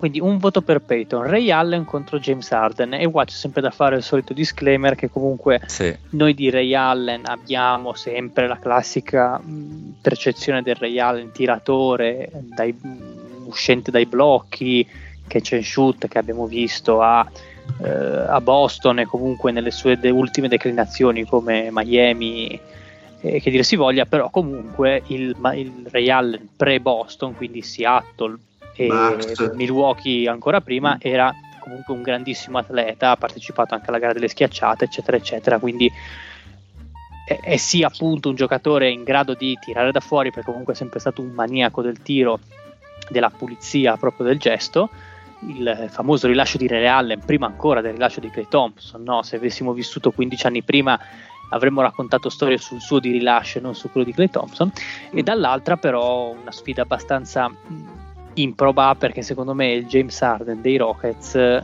in, diciamo in quel triennio lì Uh, quindi il primo anno di D'Antoni sulla panchina. Prima eh, che mettesse su 35 kg era, era, un giocatore di basket. Sì, esatto. Fi, fino alla famosa serie di cui non dirò oltre per non uh, ammazzare, eh, ammazzare, l'animo di uno dei presenti, quel James Harden lì era proprio un, un, un, una fabbrica di punti, attaccante fatto e finito e secondo me anche difensore abbastanza sottovalutato perché ci ricordiamo eh, forse ci dimentichiamo che comunque Arden molto spesso veniva usato anche come tra virgolette arma tattica per marcare spalla canestro, marcare i quattro ed era una cosa che lo stimolava anche perché Arden sulla difesa frontale magari era abbastanza svogliato, pigro e poco reattivo però se lo imbeccavano, lo facevano difendere magari più dentro area dove la questione si faceva un pochino più fisica e di contatto sapeva, poteva anche dir la sua.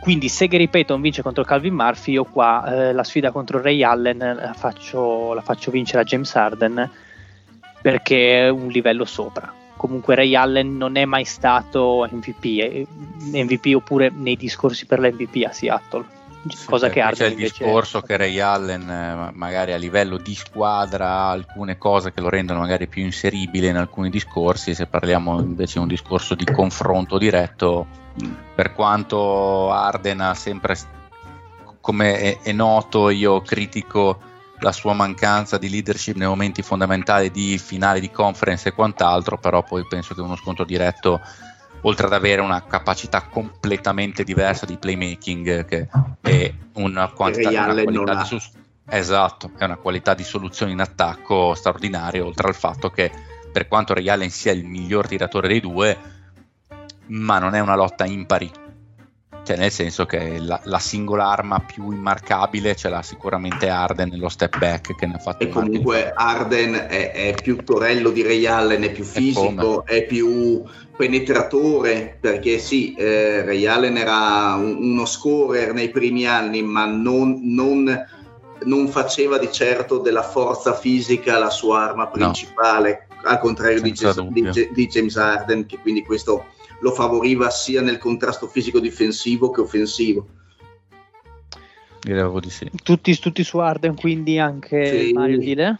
Sì, sì, sì, sì, Perfetto, quindi uno pari e andiamo avanti con Durant e Tracy McGrady, che è uno scontro molto particolare perché noi secondo me dobbiamo dimenticarci del Durant che adesso, quindi quello di Brooklyn, quel, quel mostro infernale offensivamente parlando, e dobbiamo da, al tempo stesso focalizzarci sul McGrady di Houston e basta, quindi non le sue non, diciamo, quello, non, non, quello dei Raptors, non quello di Orlando, non quello di ma quello ma che, dei Rockets. Che comunque era anche buono, cioè intendevo comunque il McGrady finale, quindi magari quello certo. di San Antonio. Ha, ha mai giocato? Ha mai esordito con San Antonio? Non mi, non mi ricordo, l'ha fatta qualche partita. Ha giocato qualcosa, ma mai ai playoff. Eh no, ok, cioè nel senso comunque qualche minuto l'ha fatto. Comunque. Mi pare di sì, mi pare, cioè spero, spero, di no, sinceramente. Nel dubbio vado a controllare, ma, no. ma spero non l'abbia fatto. Marione, sono... okay, eh, spa- sparami il tuo giudizio, cioè spariamo i nostri giudizi no, così, senza, senza, spiegazioni tra Durant eh. e, e McGrady, che Va sono bene. curioso. Va bene. Vai Marione. Durant. Risposta Durant. Durant. E tu, mm, Lore? Eh, boh... Mm, eh, difficile perché cavolo McGrady fa, fa, fallo fare al deal io sono molto McGrady anch'io McGrady Durant però Houston, pratica... contro, Houston contro KC delle, nelle due versioni io dico Durant.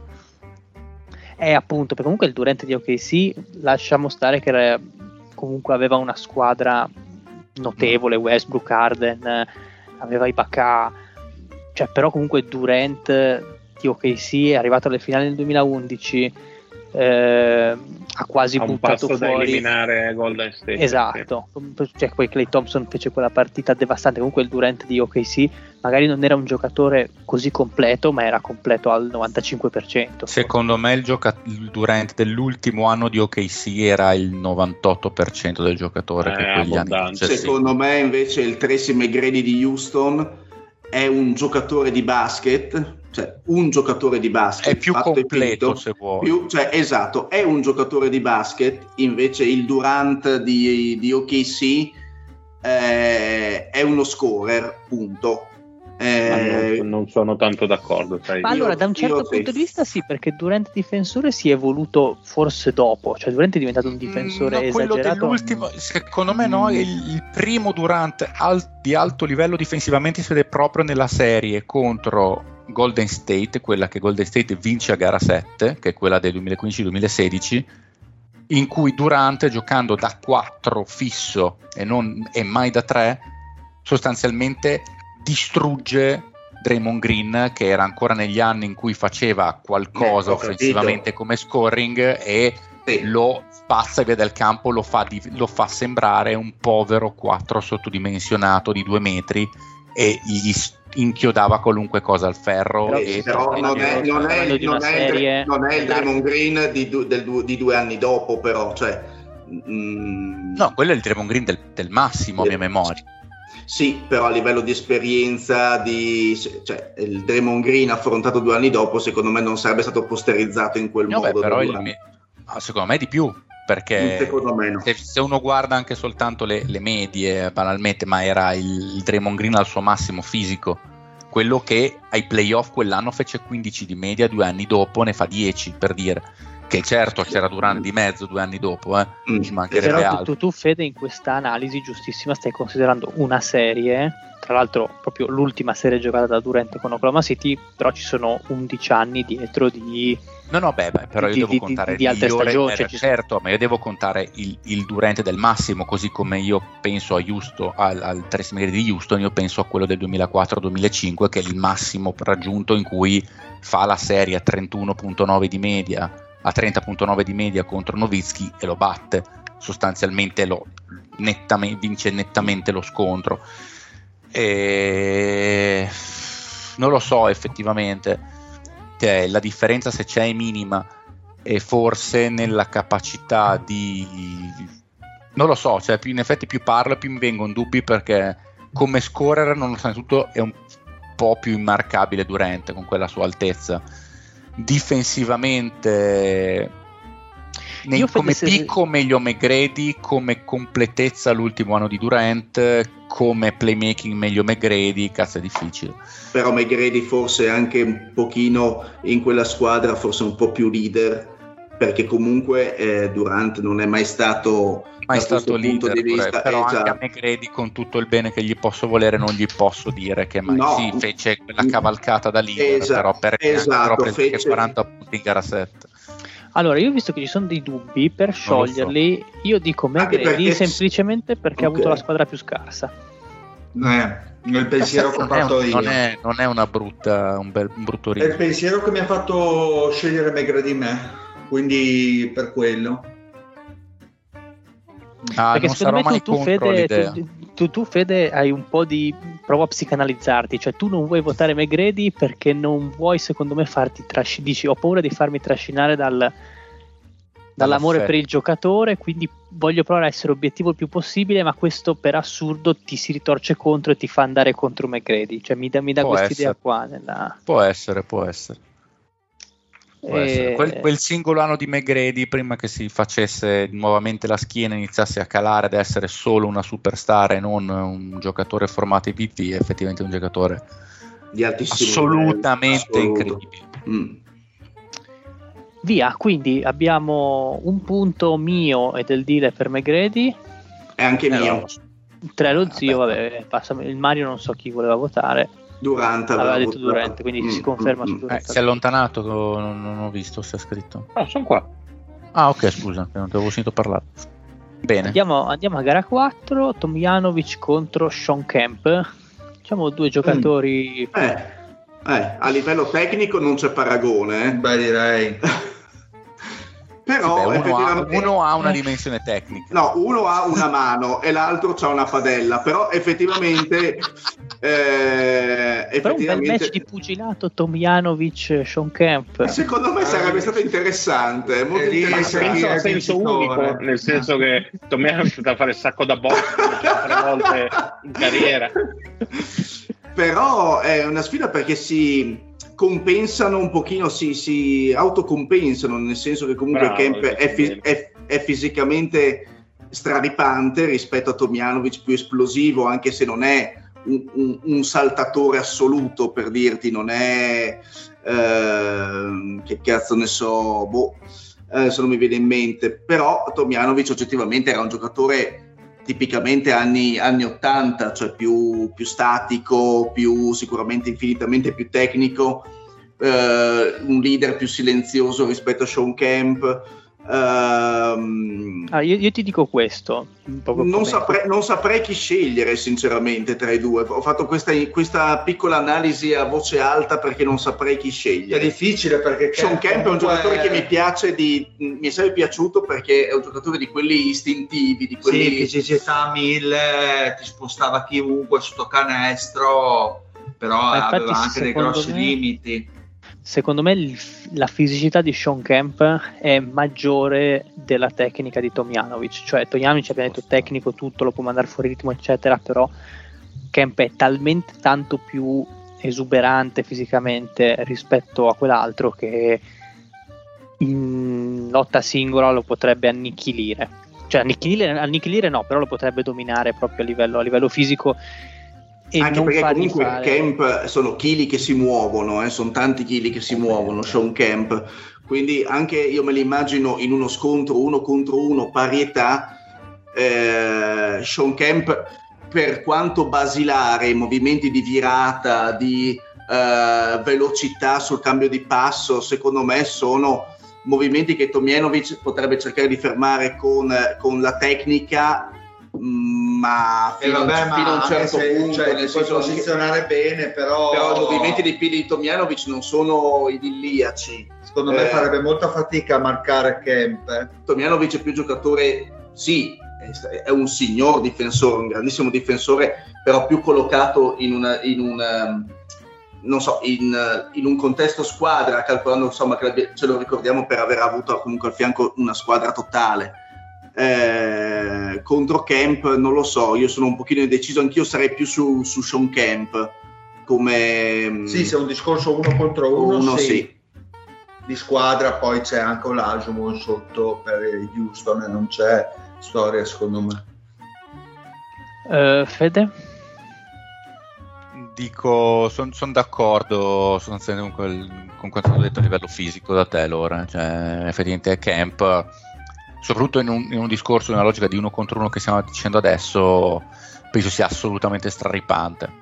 Cioè, poca tecnica, poco controllo, quello che vogliamo, però visto ad esempio al suo massimo nella serie del 96 contro i Bulls, che è quella che, in cui io più, ho visto rivisto più volte Camp, sostanzialmente dovevano raddoppiarlo fisso perché gli aveva sparato tipo 61 punti in due partite e non sapevano cosa fare con lui fisicamente ed era quel tipo di giocatore lì in quegli anni in cui era on e mm. credo che possiamo parlare di logiche di sistema come diciamo ogni volta a livello di squadra eccetera però qui c'è un giocatore che veramente penso che Tomjanovic in uno contro uno non lo veda neanche. Mm, sono d'accordo. Gli salta, gli salta in testa. Sì, gli salta in gli mangi, gli, lo perculla.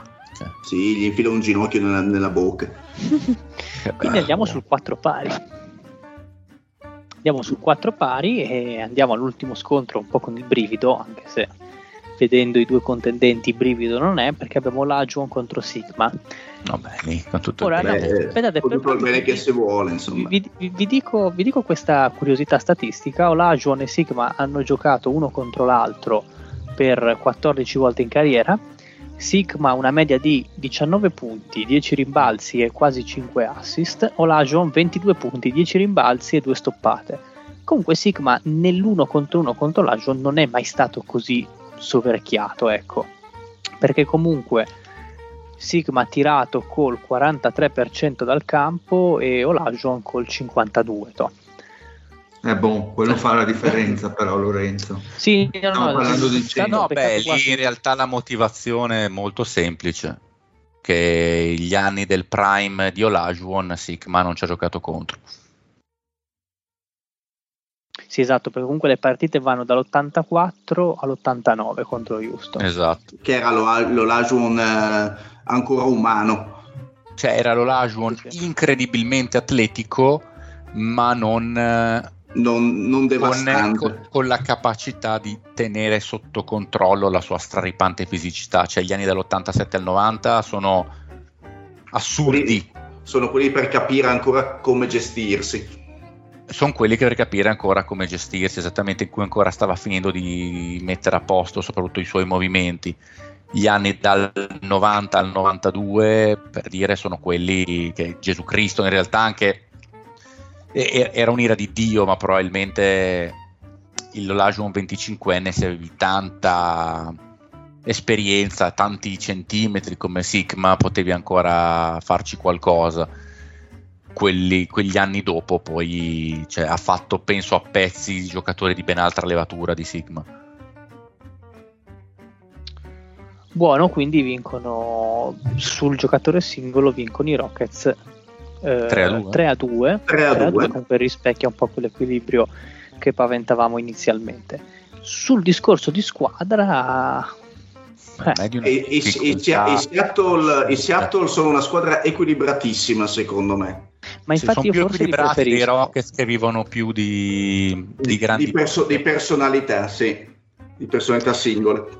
Io in teoria preferirei Seattle come mh, diciamo squadra equilibrata, però credo che la presenza di Olajuwon per Houston sia talmente tanto determinante e imponente nel, nel decidere quello che è l'esito che forse me la fa pendere per Houston. Io per adesso sono su Seattle, vediamo se mi Io vorrei cambiare idea. sicuramente vedere in campo più volentieri Seattle dal punto di vista estetico del piacere di vederli giocare quello senza dubbio È che, vedere sono, è che hanno veramente tutto, è che hanno veramente tutto Seattle, cioè hanno- hanno il tiratore, hanno lo scorer in Durant, hanno l'uomo energico eh, di sostanza e comunque un Sigma che non è come ben faceva, diceva prima Lorenzo, era comunque un giocatore di altissimo livello. Però ragazzi, se questi Houston Rockets nei i presi singoli giocatori nel loro prime sono difensivamente delle bestie perché come sottolineava prima Lorenzo l'Arden di Houston era un giocatore che difendeva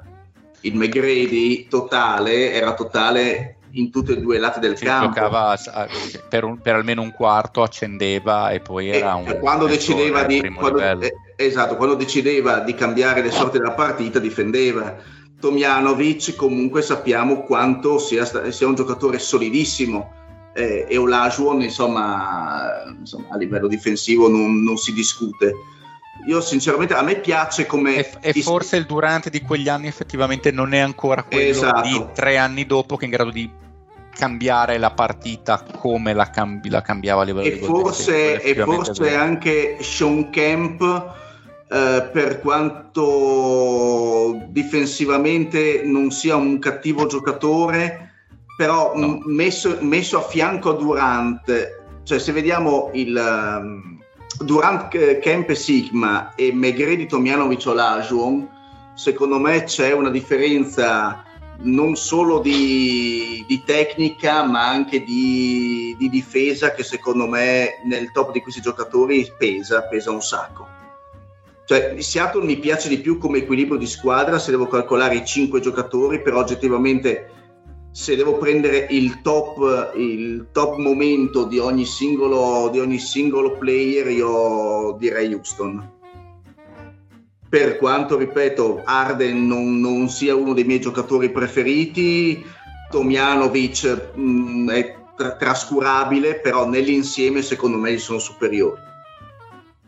Sì, per, peraltro, sì, lì secondo me la differenza la fa effettivamente proprio in una gara 7, perché le squadre secondo me sono molto vicine, la fa il fatto di avere uno come Olajuwon che sinceramente eh, al di là di Durant mi sembra che è quello che ha dimostrato più di tutti abbastanza di gran lunga lì in mezzo secondo me fra questi è il giocatore più, cioè, più forte Olajuwon di tutti i sì, sì, giocatori. Più di Durant sicuramente con sì. quel bene. Cioè. Sì, sì, sì. Sì, sì. Tra l'altro è interessante anche a livello di accoppiamenti comunque sfruttando il fatto che ehm, eh, Kemp era comunque abbastanza interno e che Sigma era molto alto ma non era particolarmente fisico, Sigma era un tiratore alla fine. Era un tiratore della media, sì. Era un gran tiratore della mm. media. Cioè comunque puoi giocare un po' su tra Tomjanovic eh, o Lajuon che può coprire le linee di attacco di, di Camp. Cioè c'è un po' di modo secondo me di arginare lo strapotere fisico di Camp eh, su Tomjanovic poi in un concetto di squadra perché comunque tu sai che Camp si avvicinerà al ferro. E poi dopo puoi magari coprire appunto Sigma con eh, gli aiuti. Ma anche, per, anche perché comunque McGrady comunque è un giocatore che può switchare su più ruoli tranquillamente anche, perché è un giocatore di due metri e, e passa. E quindi stessa cosa può fare Durant però. Certo. però effettivamente a questi Rockets non manca neanche offensivamente il tiro da fuori perché eh, fra McGrady, Arden e boh, Kevin Murphy per un sì, anche lui comunque non era ma anche Tomjanovic che non, non giocava nel tiro da tre ma era un tiratore era, era un tiratore esatto quindi secondo me se, se si va ad analizzare ogni singolo aspetto del gioco personalmente io vedo Houston fa leggermente forse favorita. più brutti ma, sì, ma più efficace più, sì, esatto. Va bene allora siamo 3 a 2 per Seattle negli scontri diretti. Tiriamo un attimo le fila. Mario? Ma in realtà sono d'accordo abbastanza con quello che ha detto lo zio. E anch'io vedo con un, vado con una leggera preferenza per, per Houston mi sembra un quintetto che alla lunga possa, possa venire fuori in una serie più forte fra i valori di un paio di giocatori mh, spostano e Olajuwon è, rischia di essere abbondantemente l'MVP di un'ipotetica serie. Dile. Ma ehm, il cuore dice Seattle. Direbbe Seattle, esatto, però dall'altra parte ho un altro pezzo del mio cuore che dice Olajuwon, ma dico Seattle per uh, bandiera, dai. Uno pari, zio. Io ho già espresso, quindi dico Houston. Fede? Sì, per un filo mi viene a dire Houston per la presenza di Olajuwon che mi sembra il giocatore più forte non di così poco sostanzialmente. Eh. Condivido. Sì, Ti ringrazio sì. perché mi hai tolto una patata bollentissima perché mi sarebbe dispiaciuto troppo bollire i Rockets, quindi io voto a cuor leggero Seattle, quindi passa 3 a 2 Houston e buonanotte al secchio. Perfetto, Houston vince, turni, quindi... io sono contento, ci schianteremo al prossimo. Prima di andare al prossimo vi voglio dare una breaking news, non so se l'avete visto, ma è morto no. Willis Reed Ah, sì. sì ah. Eh, non eh, ce l'ha nessuno, sì. però. No, infatti, no, no, nessun quintetto, no, nessun quintetto. No, no, c'è, c'è quello dei mix che sono ancora in gioco. E eh, vabbè, magari. Quindi lo dobbiamo togliere, mi dispiace. No, sì. bene, bene, bene. Bene, andiamo con la prossima sfida. Quindi direi anche ultima, direi. Mm, sì, okay. facciamo l'ultima e chiudiamo.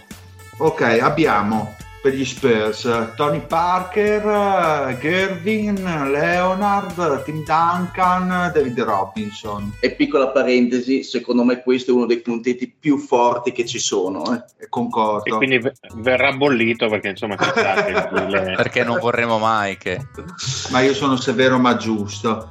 Dall'altra parte abbiamo gli Utah Jazz con Stockton, Mitchell, Dentley, Ma- Malone e Gobert. Porca troia.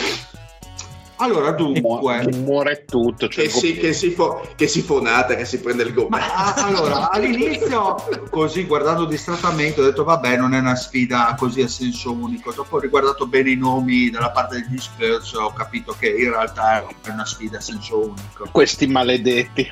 Comunque devo, dare, devo, dire che come costruisci tu suspense di Ile lo fanno in pochi. Eh, eh. Guarda che distrugge un gioco in pochi secondi. Sì, siete tu, Federico Buffa e veramente pochi altri. Ma perché sono una persona che non gli piace fare tanti panegiri. Non è retorico il tipo. Ah, no, ragazzi, e anche e soprattutto voi non considerate una cosa, sono scattate le 23 già. Eh, esatto, a dormire. Vorrebbe dire boh. Eh, si inizia. Esatto, eh, comincia il calo, comincia il calo. E quindi anche aumenta la capacità di sintesi in maniera proporzionale al calo. Allora, dunque, da una parte abbiamo lo scontro ovviamente Tony Parker-Stockton, eh, secondo me è una sfida piuttosto interessante perché è vero che Stockton è uno dei migliori play della storia dell'NBA, ma abbiamo comunque Tony Parker che si difende in maniera, in maniera egregia. Su uno scontro uno contro uno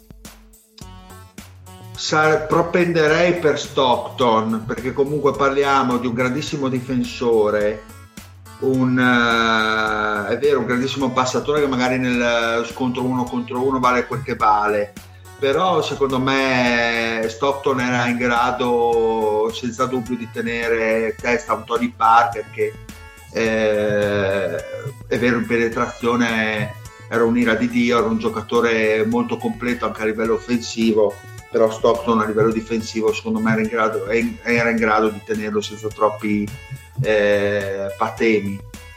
Io dico senza Tony sottovalutare Tony Parker perché comunque anche lui sul lato difensivo non era niente male e secondo me come fisici non siamo a, a livello tipo di, di, prima della sfida Magic Johnson Nash sono abbastanza similari, forse Però, Parker leggermente favorito è molto, fisicamente. È molto difficile difendere mm. su Tony Parker perché ha questo modo di, di penetrare che mo- mette il corpo molto molto avanti rispetto alle braccia che, che rilasciano il pallone.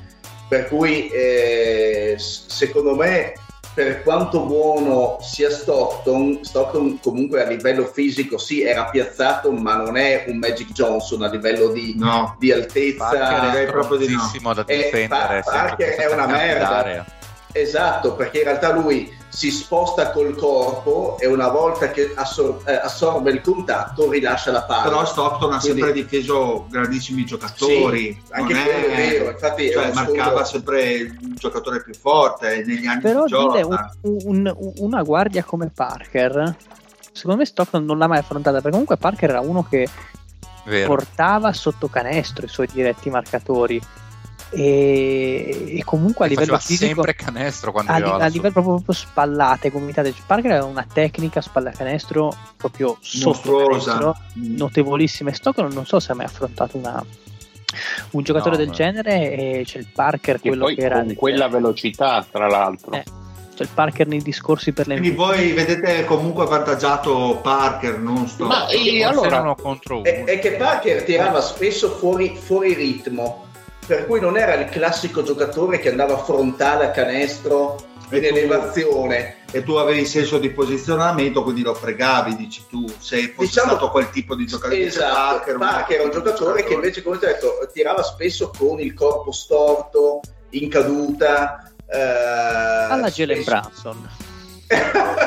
sì, con un, con un, filino più di gusto, però permettimi Lorenzo.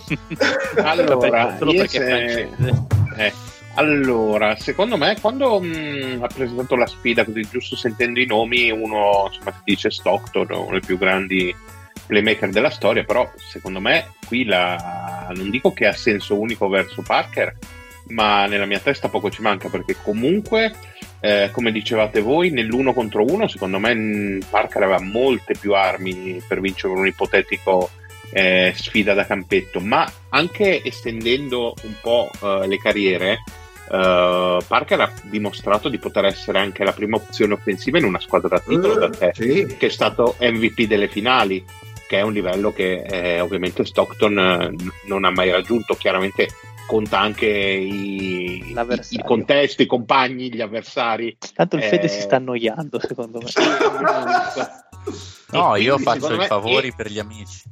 Eh, vuole questo, caricarmi per quello. Oltre a questo, esatto. prendendo spunto da quello che ha messo, che ha messo, che ha messo il, il, Fede all'attenzione di tutti, è il fatto che Parker fosse anche un grande, un, un grande Lenny, Lenny, della situazione. Quindi io, il mio voto per me è indiscutibilmente verso l'odiosissimo francese franco-belga. No, purtroppo cioè, sono abbastanza d'accordo. Ha dimostrato di essere la prima opzione, quantomeno esterna, di una eh, squadra eh, sì. a titolo perché in quegli anni lì c'è, c'è, stato sì il 2005 in cui forse il più forte dei due era Ginobili, ma già un paio d'anni dopo e per almeno un quinquennio il migliore esterno come eh, capacità di essere sempre continuo è stato Parker e era quello che mi ha cercato più spesso eh, in maniera continua. Poi Ginobili era quello che era più zingaro decisivo nei che, momenti esatto, decisivi più, più decisi- che poi più decisivo quando era in giornata di essere decisivo perché poi quando invece faceva sì, cagare sì. faceva anche delle minchiate fotoniche oppure faceva anche due o tre partite di fila in cui tirava il 30% e poi magari faceva... ce lo siamo dimenticati perché per come è finita eh. quella, quella, serie ma eh, sì. con Miami gara 1 insomma il canestro allo scadere eh, era stato di parte insomma la giocata pazzesca eh, però chiaramente non è mai passata alla storia perché insomma gli eroi di quella serie sono altri ma anche lì comunque era anche un giocatore clutch quindi direi che Parker no, no, in dubbio, e poi, e poi tra l'altro una cosa, una cosa, che a me me l'ha sempre fatto stare simpatico che Parker forse è l'unico che aveva coraggio di ribellarsi al regime. Cioè mentre gli altri erano tutti soldatini inquadrati, bassa, inquadrati Vabbè, lui da giovane in effetti era... non le mandava a dire soprattutto eh? lui è stato uno dei pochi veramente che non è finito poi impilato in un pilone di cemento che ha avuto il coraggio di ecco, essere più fuori dagli schemi, fuori dallo spartito del, e, de, della caserma. E poi insomma, incarna, per, incarna, perfettamente quello che è stato lo spirito Spurs di quegli anni, si è uscito praticamente dal nulla, comunque dopo delle buone stagioni, preso dopo la 20 e trasformato da subito in un giocatore devastante, quindi e tra l'altro, pienamente nelle politiche Spurs se dobbiamo anche eh, esulare dal, dal, contesto uno contro uno, Tony Parker era uno che sapeva mettere in ritmo benissimo i compagni, quindi probabilmente sul passaggio singolo eh, Stockton è uno che praticamente non ha uguali, però eh, Tony Parker è uno che sapeva perfettamente inserire il suo modo di giocare nello schema degli Spurs. Eh, eh, faceva ruotare i giocatori e la palla in maniera fantastica, quindi secondo me Mm, io do, anch'io do il, il, mio voto a Tony Park. Io rimango su Stockton. Beh, è un vecchio sta. cuore, dire. Esatto. Via. Comunque anche oggi Stockton l'abbiamo bollito. Perfetto.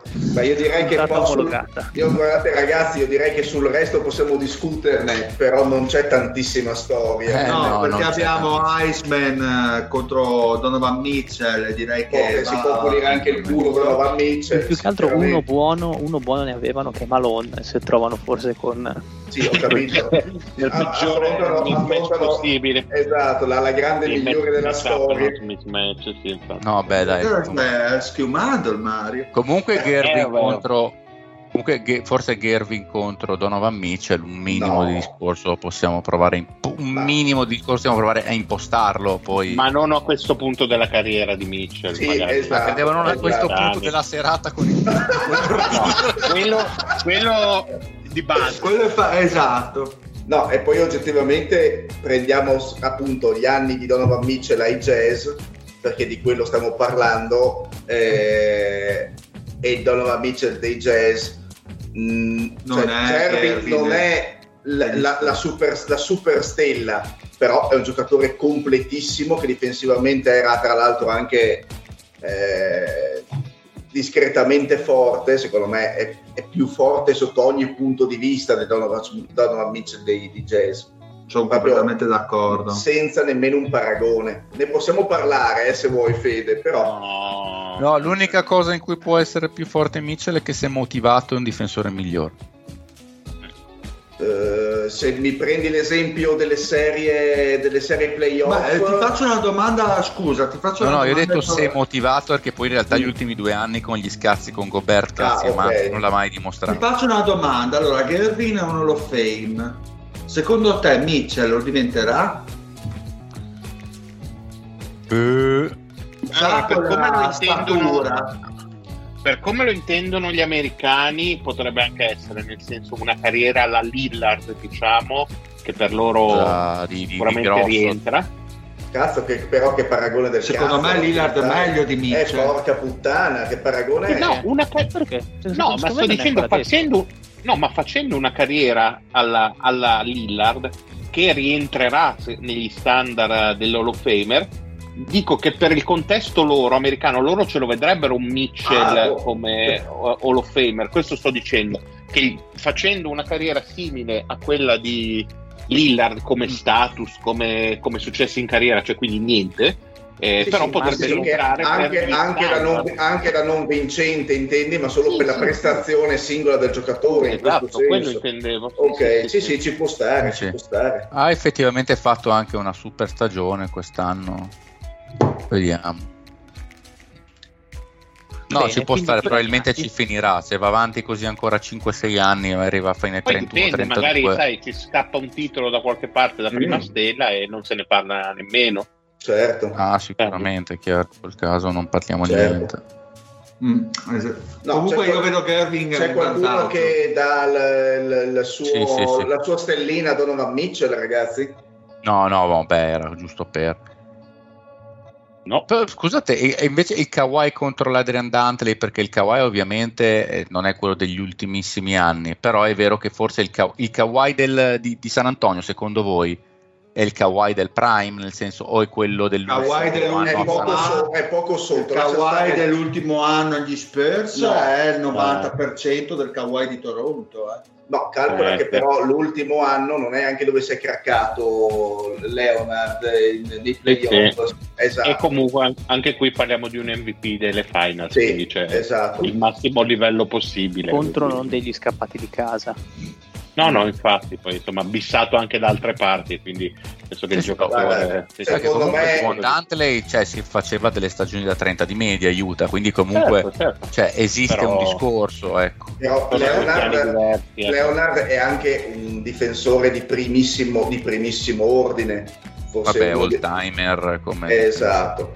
Cioè, stiamo esatto. parlando esatto di un non NBA, di un primo quintetto difensivo. Beh, raga, fatemi far minutaggio, avete pazienza. no, direi che ti no, ma siamo, bene, siamo messi bene. È quasi un'ora e mezza, no? Comunque, ah, no, il, il, Leonard, secondo me, dei, degli ultimi Spurs è sul livello di, di Toronto, semplicemente sai benissimo che comunque nel, nel basket ci vogliono anche combinazioni eh, a Toronto era il leader, era l'unico, l'unico vero leader eh, e quindi è ovvio che chiaramente... Però non ha fatto un discorso stupido il Fede, nel senso che Dantley è un giocatore completo, ma ha fatto una stagione da quasi 5 anni certo, sì. di media, cioè è, è, un giocatore con controcoglioni, probabilmente sì, sì, noi anni 80 non è probabilmente un giocatore ha, di cui abbiamo una memoria incredibile, però contro un Leonard ci può stare anche un vantaggio a mio avviso, perché come ricordavi tu l'ultima stagione agli Spurs era infortunato, ma la penultima stagione di Leonard era comunque secondo me il 90% di quello che sarebbe diventato sì. Toronto. Ripeto, C'è poco da fare. Secondo me è sì. un po' difficile valutare a mio avviso, però il discorso del Fede ci può, ci può benissimo però stare. Un Dantley se avesse affrontato, mettiamo in, uh, così, per ipotesi un Elgin Baylor dei Lakers, probabilmente lì ci sarebbe stato molto più di cui parlare eh, Sì, rispetto, rispetto a un Leonard Dantley. Non so se Sì, ho capito il tuo eh, discorso. sì. perché secondo me Leonard è, è un giocatore molto più completo, molto più totale. mm, per cui la, la- la conversazione del confronto secondo me è molto più limitante rispetto a un giocatore come Elgin Baylor che invece era più monodimensionale, più, eh, più classico come giocatore. Leonard è, è un, un giocatore Ma eh, me Fede, uno dei magari più memoria, Dantley eh, negli Utah Jazz, com'è? Era la vera e propria stella di quegli anni? Beh, sostanzialmente sì, sostanzialmente sì. C'era il primo attaccante sostanzialmente e, e- e quegli Utah Jazz non avevano grandissime fortune. Cioè, il, il Dantley comunque che faceva 30 di media giocava nei, nei Jazz di Leiden eh, pre Stockton to Malone e i record erano negativi, c'è poco da fare.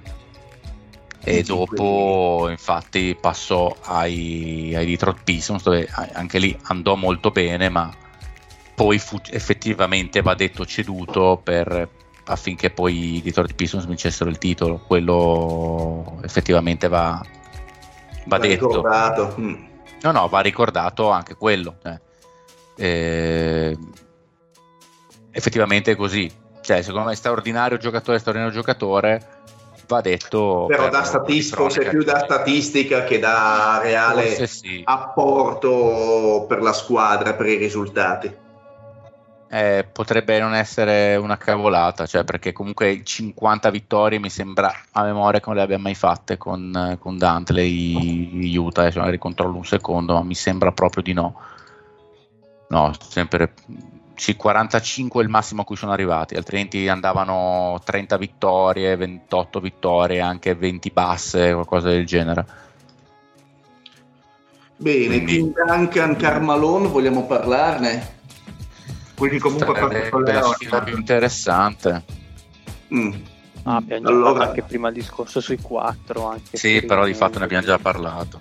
Sì, cioè, cioè, il peggior accoppiamento possibile per Malone, Sì. che comunque lui sì è un Hall of Fame fatto e finito, però insomma non, non si discute, Duncan non perde con nessuno. Tra l'altro è cosa ruolo su ruolo. già, già notato in altri scontri che le squadre che avevano il giocatore buono, unico, inevitabilmente si scontrava con l'altra squadra con una bestia rara. Cosa Oi, oi, oi. Era già successa, mi sembra. Eh, vabbè, oh, eh, del resto quando vanno su, quando arrivano in semifinali, anche se è una squadra buona, poi con le franchigie che hanno una, una storia un po' più solida, C'è poco confronto. sì, cioè gli Spurs sono stati una dinastia Sì, per eh, vent'anni, insomma, voglio dire, invece Utah ha avuto i cicli, i classici cicli dei grandi giocatori che però per un- si sono trovati davanti come tante squadre lo scoglio Jordan, però alla fine della fiera non ce l'hanno fatta, quindi E appunto, e in questi cicli si sono beccati un Rudy Gobert come centro titolare di questo giochino. che va contro che va contro che il- l'ammira- l'ammiraglio. Che lo- allora io direi, io direi che anche non eh, solo metaforicamente se lo incula proprio di brutto. Beh, chi? Eh, Gobert incula Robinson, mi sembra Visto chiaro. che vi, visto che vi rovino, il Covid oh, vi così non rovino- può giocare. visto che vi rovino tutti i giochini, possiamo dire che questo- questi Spurs possono andare, secondo me, direttamente a combattere contro i Lakers. Allora, secondo me sono l'unica e lì- e squadra lì si possono fare tutti i panegirici che volete. Cioè, Secondo- quindi mi stai dicendo la sfida tra il male e il demonio. Allora, in, in realtà, in realtà la prossima sfida che faremo, secondo me, c'è l'altra squadra che mi piace molto, che sono i Golden State Warriors. Che, che forse non saranno nel complesso presi singolarmente dello stesso livello degli Spurs, ma secondo me sono una squadra molto molto bella Sì. anche quella. Quindi Che bello, stiamo tirando le fila del Ragnarok, si sente che... sì, sì, sì, ma comunque gli, Sp- gli Spurs secondo me è una squadra che può, può insidiare secondo me i Lakers della Il prima bello sfida, di questo giochino è che insidiare. comunque alla lunga riesci abbastanza a capire l'andamento di tutte le franchigie, chi ha, se- ha sempre fatto cagare, che non ha mai non sono mai riusciti a tirare le fila nel, nella loro storia, chi magari ha delle storie recenti, quindi vedi Memphis e quindi non fa neanche testo, chi invece ha proprio una storia molto completa, solida, completa vincente per tantissimi anni e quindi la differenza la vedi. Perché anche i Suns avevano un buonissimo organico ma sono stati un po' alla stregua degli, degli, degli, Utah Jazz, cioè avevano poi cicli vincenti che dopo si aprivano, si chiudevano in un lasso di tempo comunque anche ristretto, dove hai quei cinque anni o effettivamente la franchigia competitiva, però dopo hai tanti anni anche di buio fondamentalmente. Hai degli anni di buio di ricostruzione che per tante franchigie eh, sono state anche piuttosto lunghe, insomma. Quindi per fare, mi sembra che, di capire che eh, dalla frase del Marione che il buon David Robinson possa tranquillamente sorvolare sopra la capoccia di Gobert. E, esatto. e, sì, quindi, beh, eh, e, quindi, stasera sono passate per ricapitolare gli Spurs, i Rockets. Ah, di squadra non facciamo sfida. Ah, eh, vogliamo fare di squadra 4-0 e tutti anche no, boh, 4-0 forse no. Sì, sì, abbondantemente. 4-1. 4 a 1 forse no, dai. No, beh, c'è, t- c'è, tanta differenza. Sì, oggettivamente sì, perché... No, non la vedo la vittoria. Gli Spurs offensivamente e difensivamente sono bestiali. Però non è un brutto organico quello di, di Utah, eh, voglio dire. È abbastanza ben assortito, secondo me. Forse solo Mario Gobert. Vabbè, comunque se è una squadra che ha già passato un turno vuol dire che, che qualche giocatore buono ha e per buono esatto. intendo comunque stelle di prima grandezza ci deve essere. Mm, decisamente. Sicuramente se Utah fosse stata accoppiata ai Suns probabilmente sarebbe stata una sfida sicuramente più, più, sì, più, più, più, più, interessante, più alla pari, però ovviamente gli accoppiamenti non, non aiutano e quindi sì, adesso stiamo andando a scremare, appunto stanno rimanendo i, le, le, franchigie con più storie, con più giocatori forti, quindi c'è eh proprio, proprio da fare. Esatto. Bene, quindi passano Lakers, Houston, Spurs, sti cazzi. Esatto, direi. E manca, eh, manca, ancora la sfida che faremo la prossima volta insieme alla restante del, dell'Est, eh, che appunto sono i Golden State Warriors contro i Portland Trail Blazers. Esatto. E a Est cosa manca? E a Est cosa avevamo sotto indietro, Toronto? Eh, sai che non mi ricordo, allora, ci devo andare a guardare. Ma, ma, di due a caso, poi cambiamo in post produzione. Toronto Indiana. Adesso te lo dico. Forse Toronto Indiana, sì, perché non mi ricordo che avessimo parlato di Indiana. L'Indiana sicuramente no. Perché avevo fatto Indiana Miami. No, no, no, no, fermi un attimo, no, no, Indiana, Indiana è stata eliminata. Ok, molto bene, bene. molto ce, bene. La siamo ricorda- ce la siamo ricordata, ci è piaciuta. Dai. Toronto-Chicago forse. No. Può essere, non mi ricordo assolutamente, ma tendo a sbattermi anche il... Eh? Va bene, va bene, dai. Eh, bene ragazzi, comunque la prossima, il prossimo puntata del giochino parleremo, appunto, faremo queste due sfide e andremo un pochino a completare eh, l'ultima parte del tabellone delle due conference, quindi siamo, siamo carichi sul pezzo e devo dire la verità, ci stiamo anche un pochino scaldando per, queste, per questo Ragnarok, eh, devo dire la verità. Eh, mi sto, sì, sono d'accordo. Adesso comunque iniziano le sfide interessanti. Perché cazzo, insomma. oggettivamente, so, cioè, immaginare questi giocatori sul campo da basket, ti viene, ti viene, voglia di dire porca puttana, cioè, tanta tanta roba. Sai, tanta, forse... tanta roba. Ok. Forse Bulls Raptors non l'abbiamo fatto. È quello che dicevo. Perché, sì, sì, no, ti stavo dando ragione loro. Perché Wizard Dogs l'abbiamo fatti, Pistons Magic l'abbiamo fatti, Knicks contro i Cavs, sì, loro. Sì. Sì, sì. E mancano i Bulls contro i Raptors, sì. Ecco, quindi sappiamo già che le prossime due sfide Uh, per andare appunto a completare i gironi successivi. Quindi e dopo magari scavalcheremo le finali di conference, qualcosa si può fare. Sì, esatto. E poi ne abbiamo fatte tre, no? Stasera. Sì, sì, sì. Tre, sì, quindi sì. sì, si può fare. Bene, andiamo ai saluti allora. Un saluto al Marione. Buonasera a tutti e ricordatevi di ascoltare Catenaccio Podcast la settimana prossima su tutti i migliori schermi. È finita così. Va bene, Mamma un saluto a Lorenzo. Eh, buonanotte a tutti e boh, fate a modo. Un saluto alla cappella più infiammata di Bologna. Bella Regaz, un saluto da Lima. Un saluto allo zio. Un saluto all'umidità. Un saluto anche dal Dile e alla prochaine. Eh, bella! La la la la la la la, voglio sforare. Natasha from St. Petersburg, she was a trapezist. Uh, Vladimir from Chernobyl, he was a penguin boy, a penguin boy. Oh, a penguin boy, bloody, a bloody penguin boy. And there she's flying in the lights, and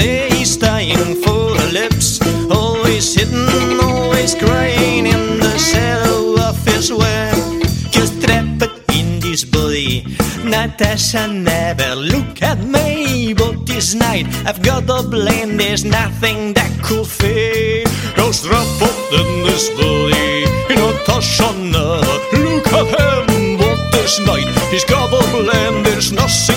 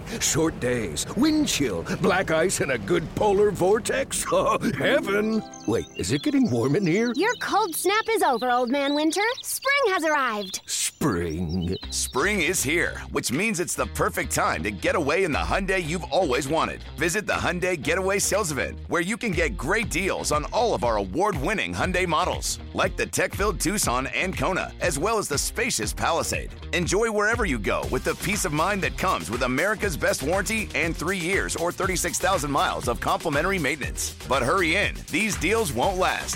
Add more joy to your journey at the Hyundai Getaway Sales Event. Now get 0% APR or up to 1500 bonus cash on the Hyundai Tucson.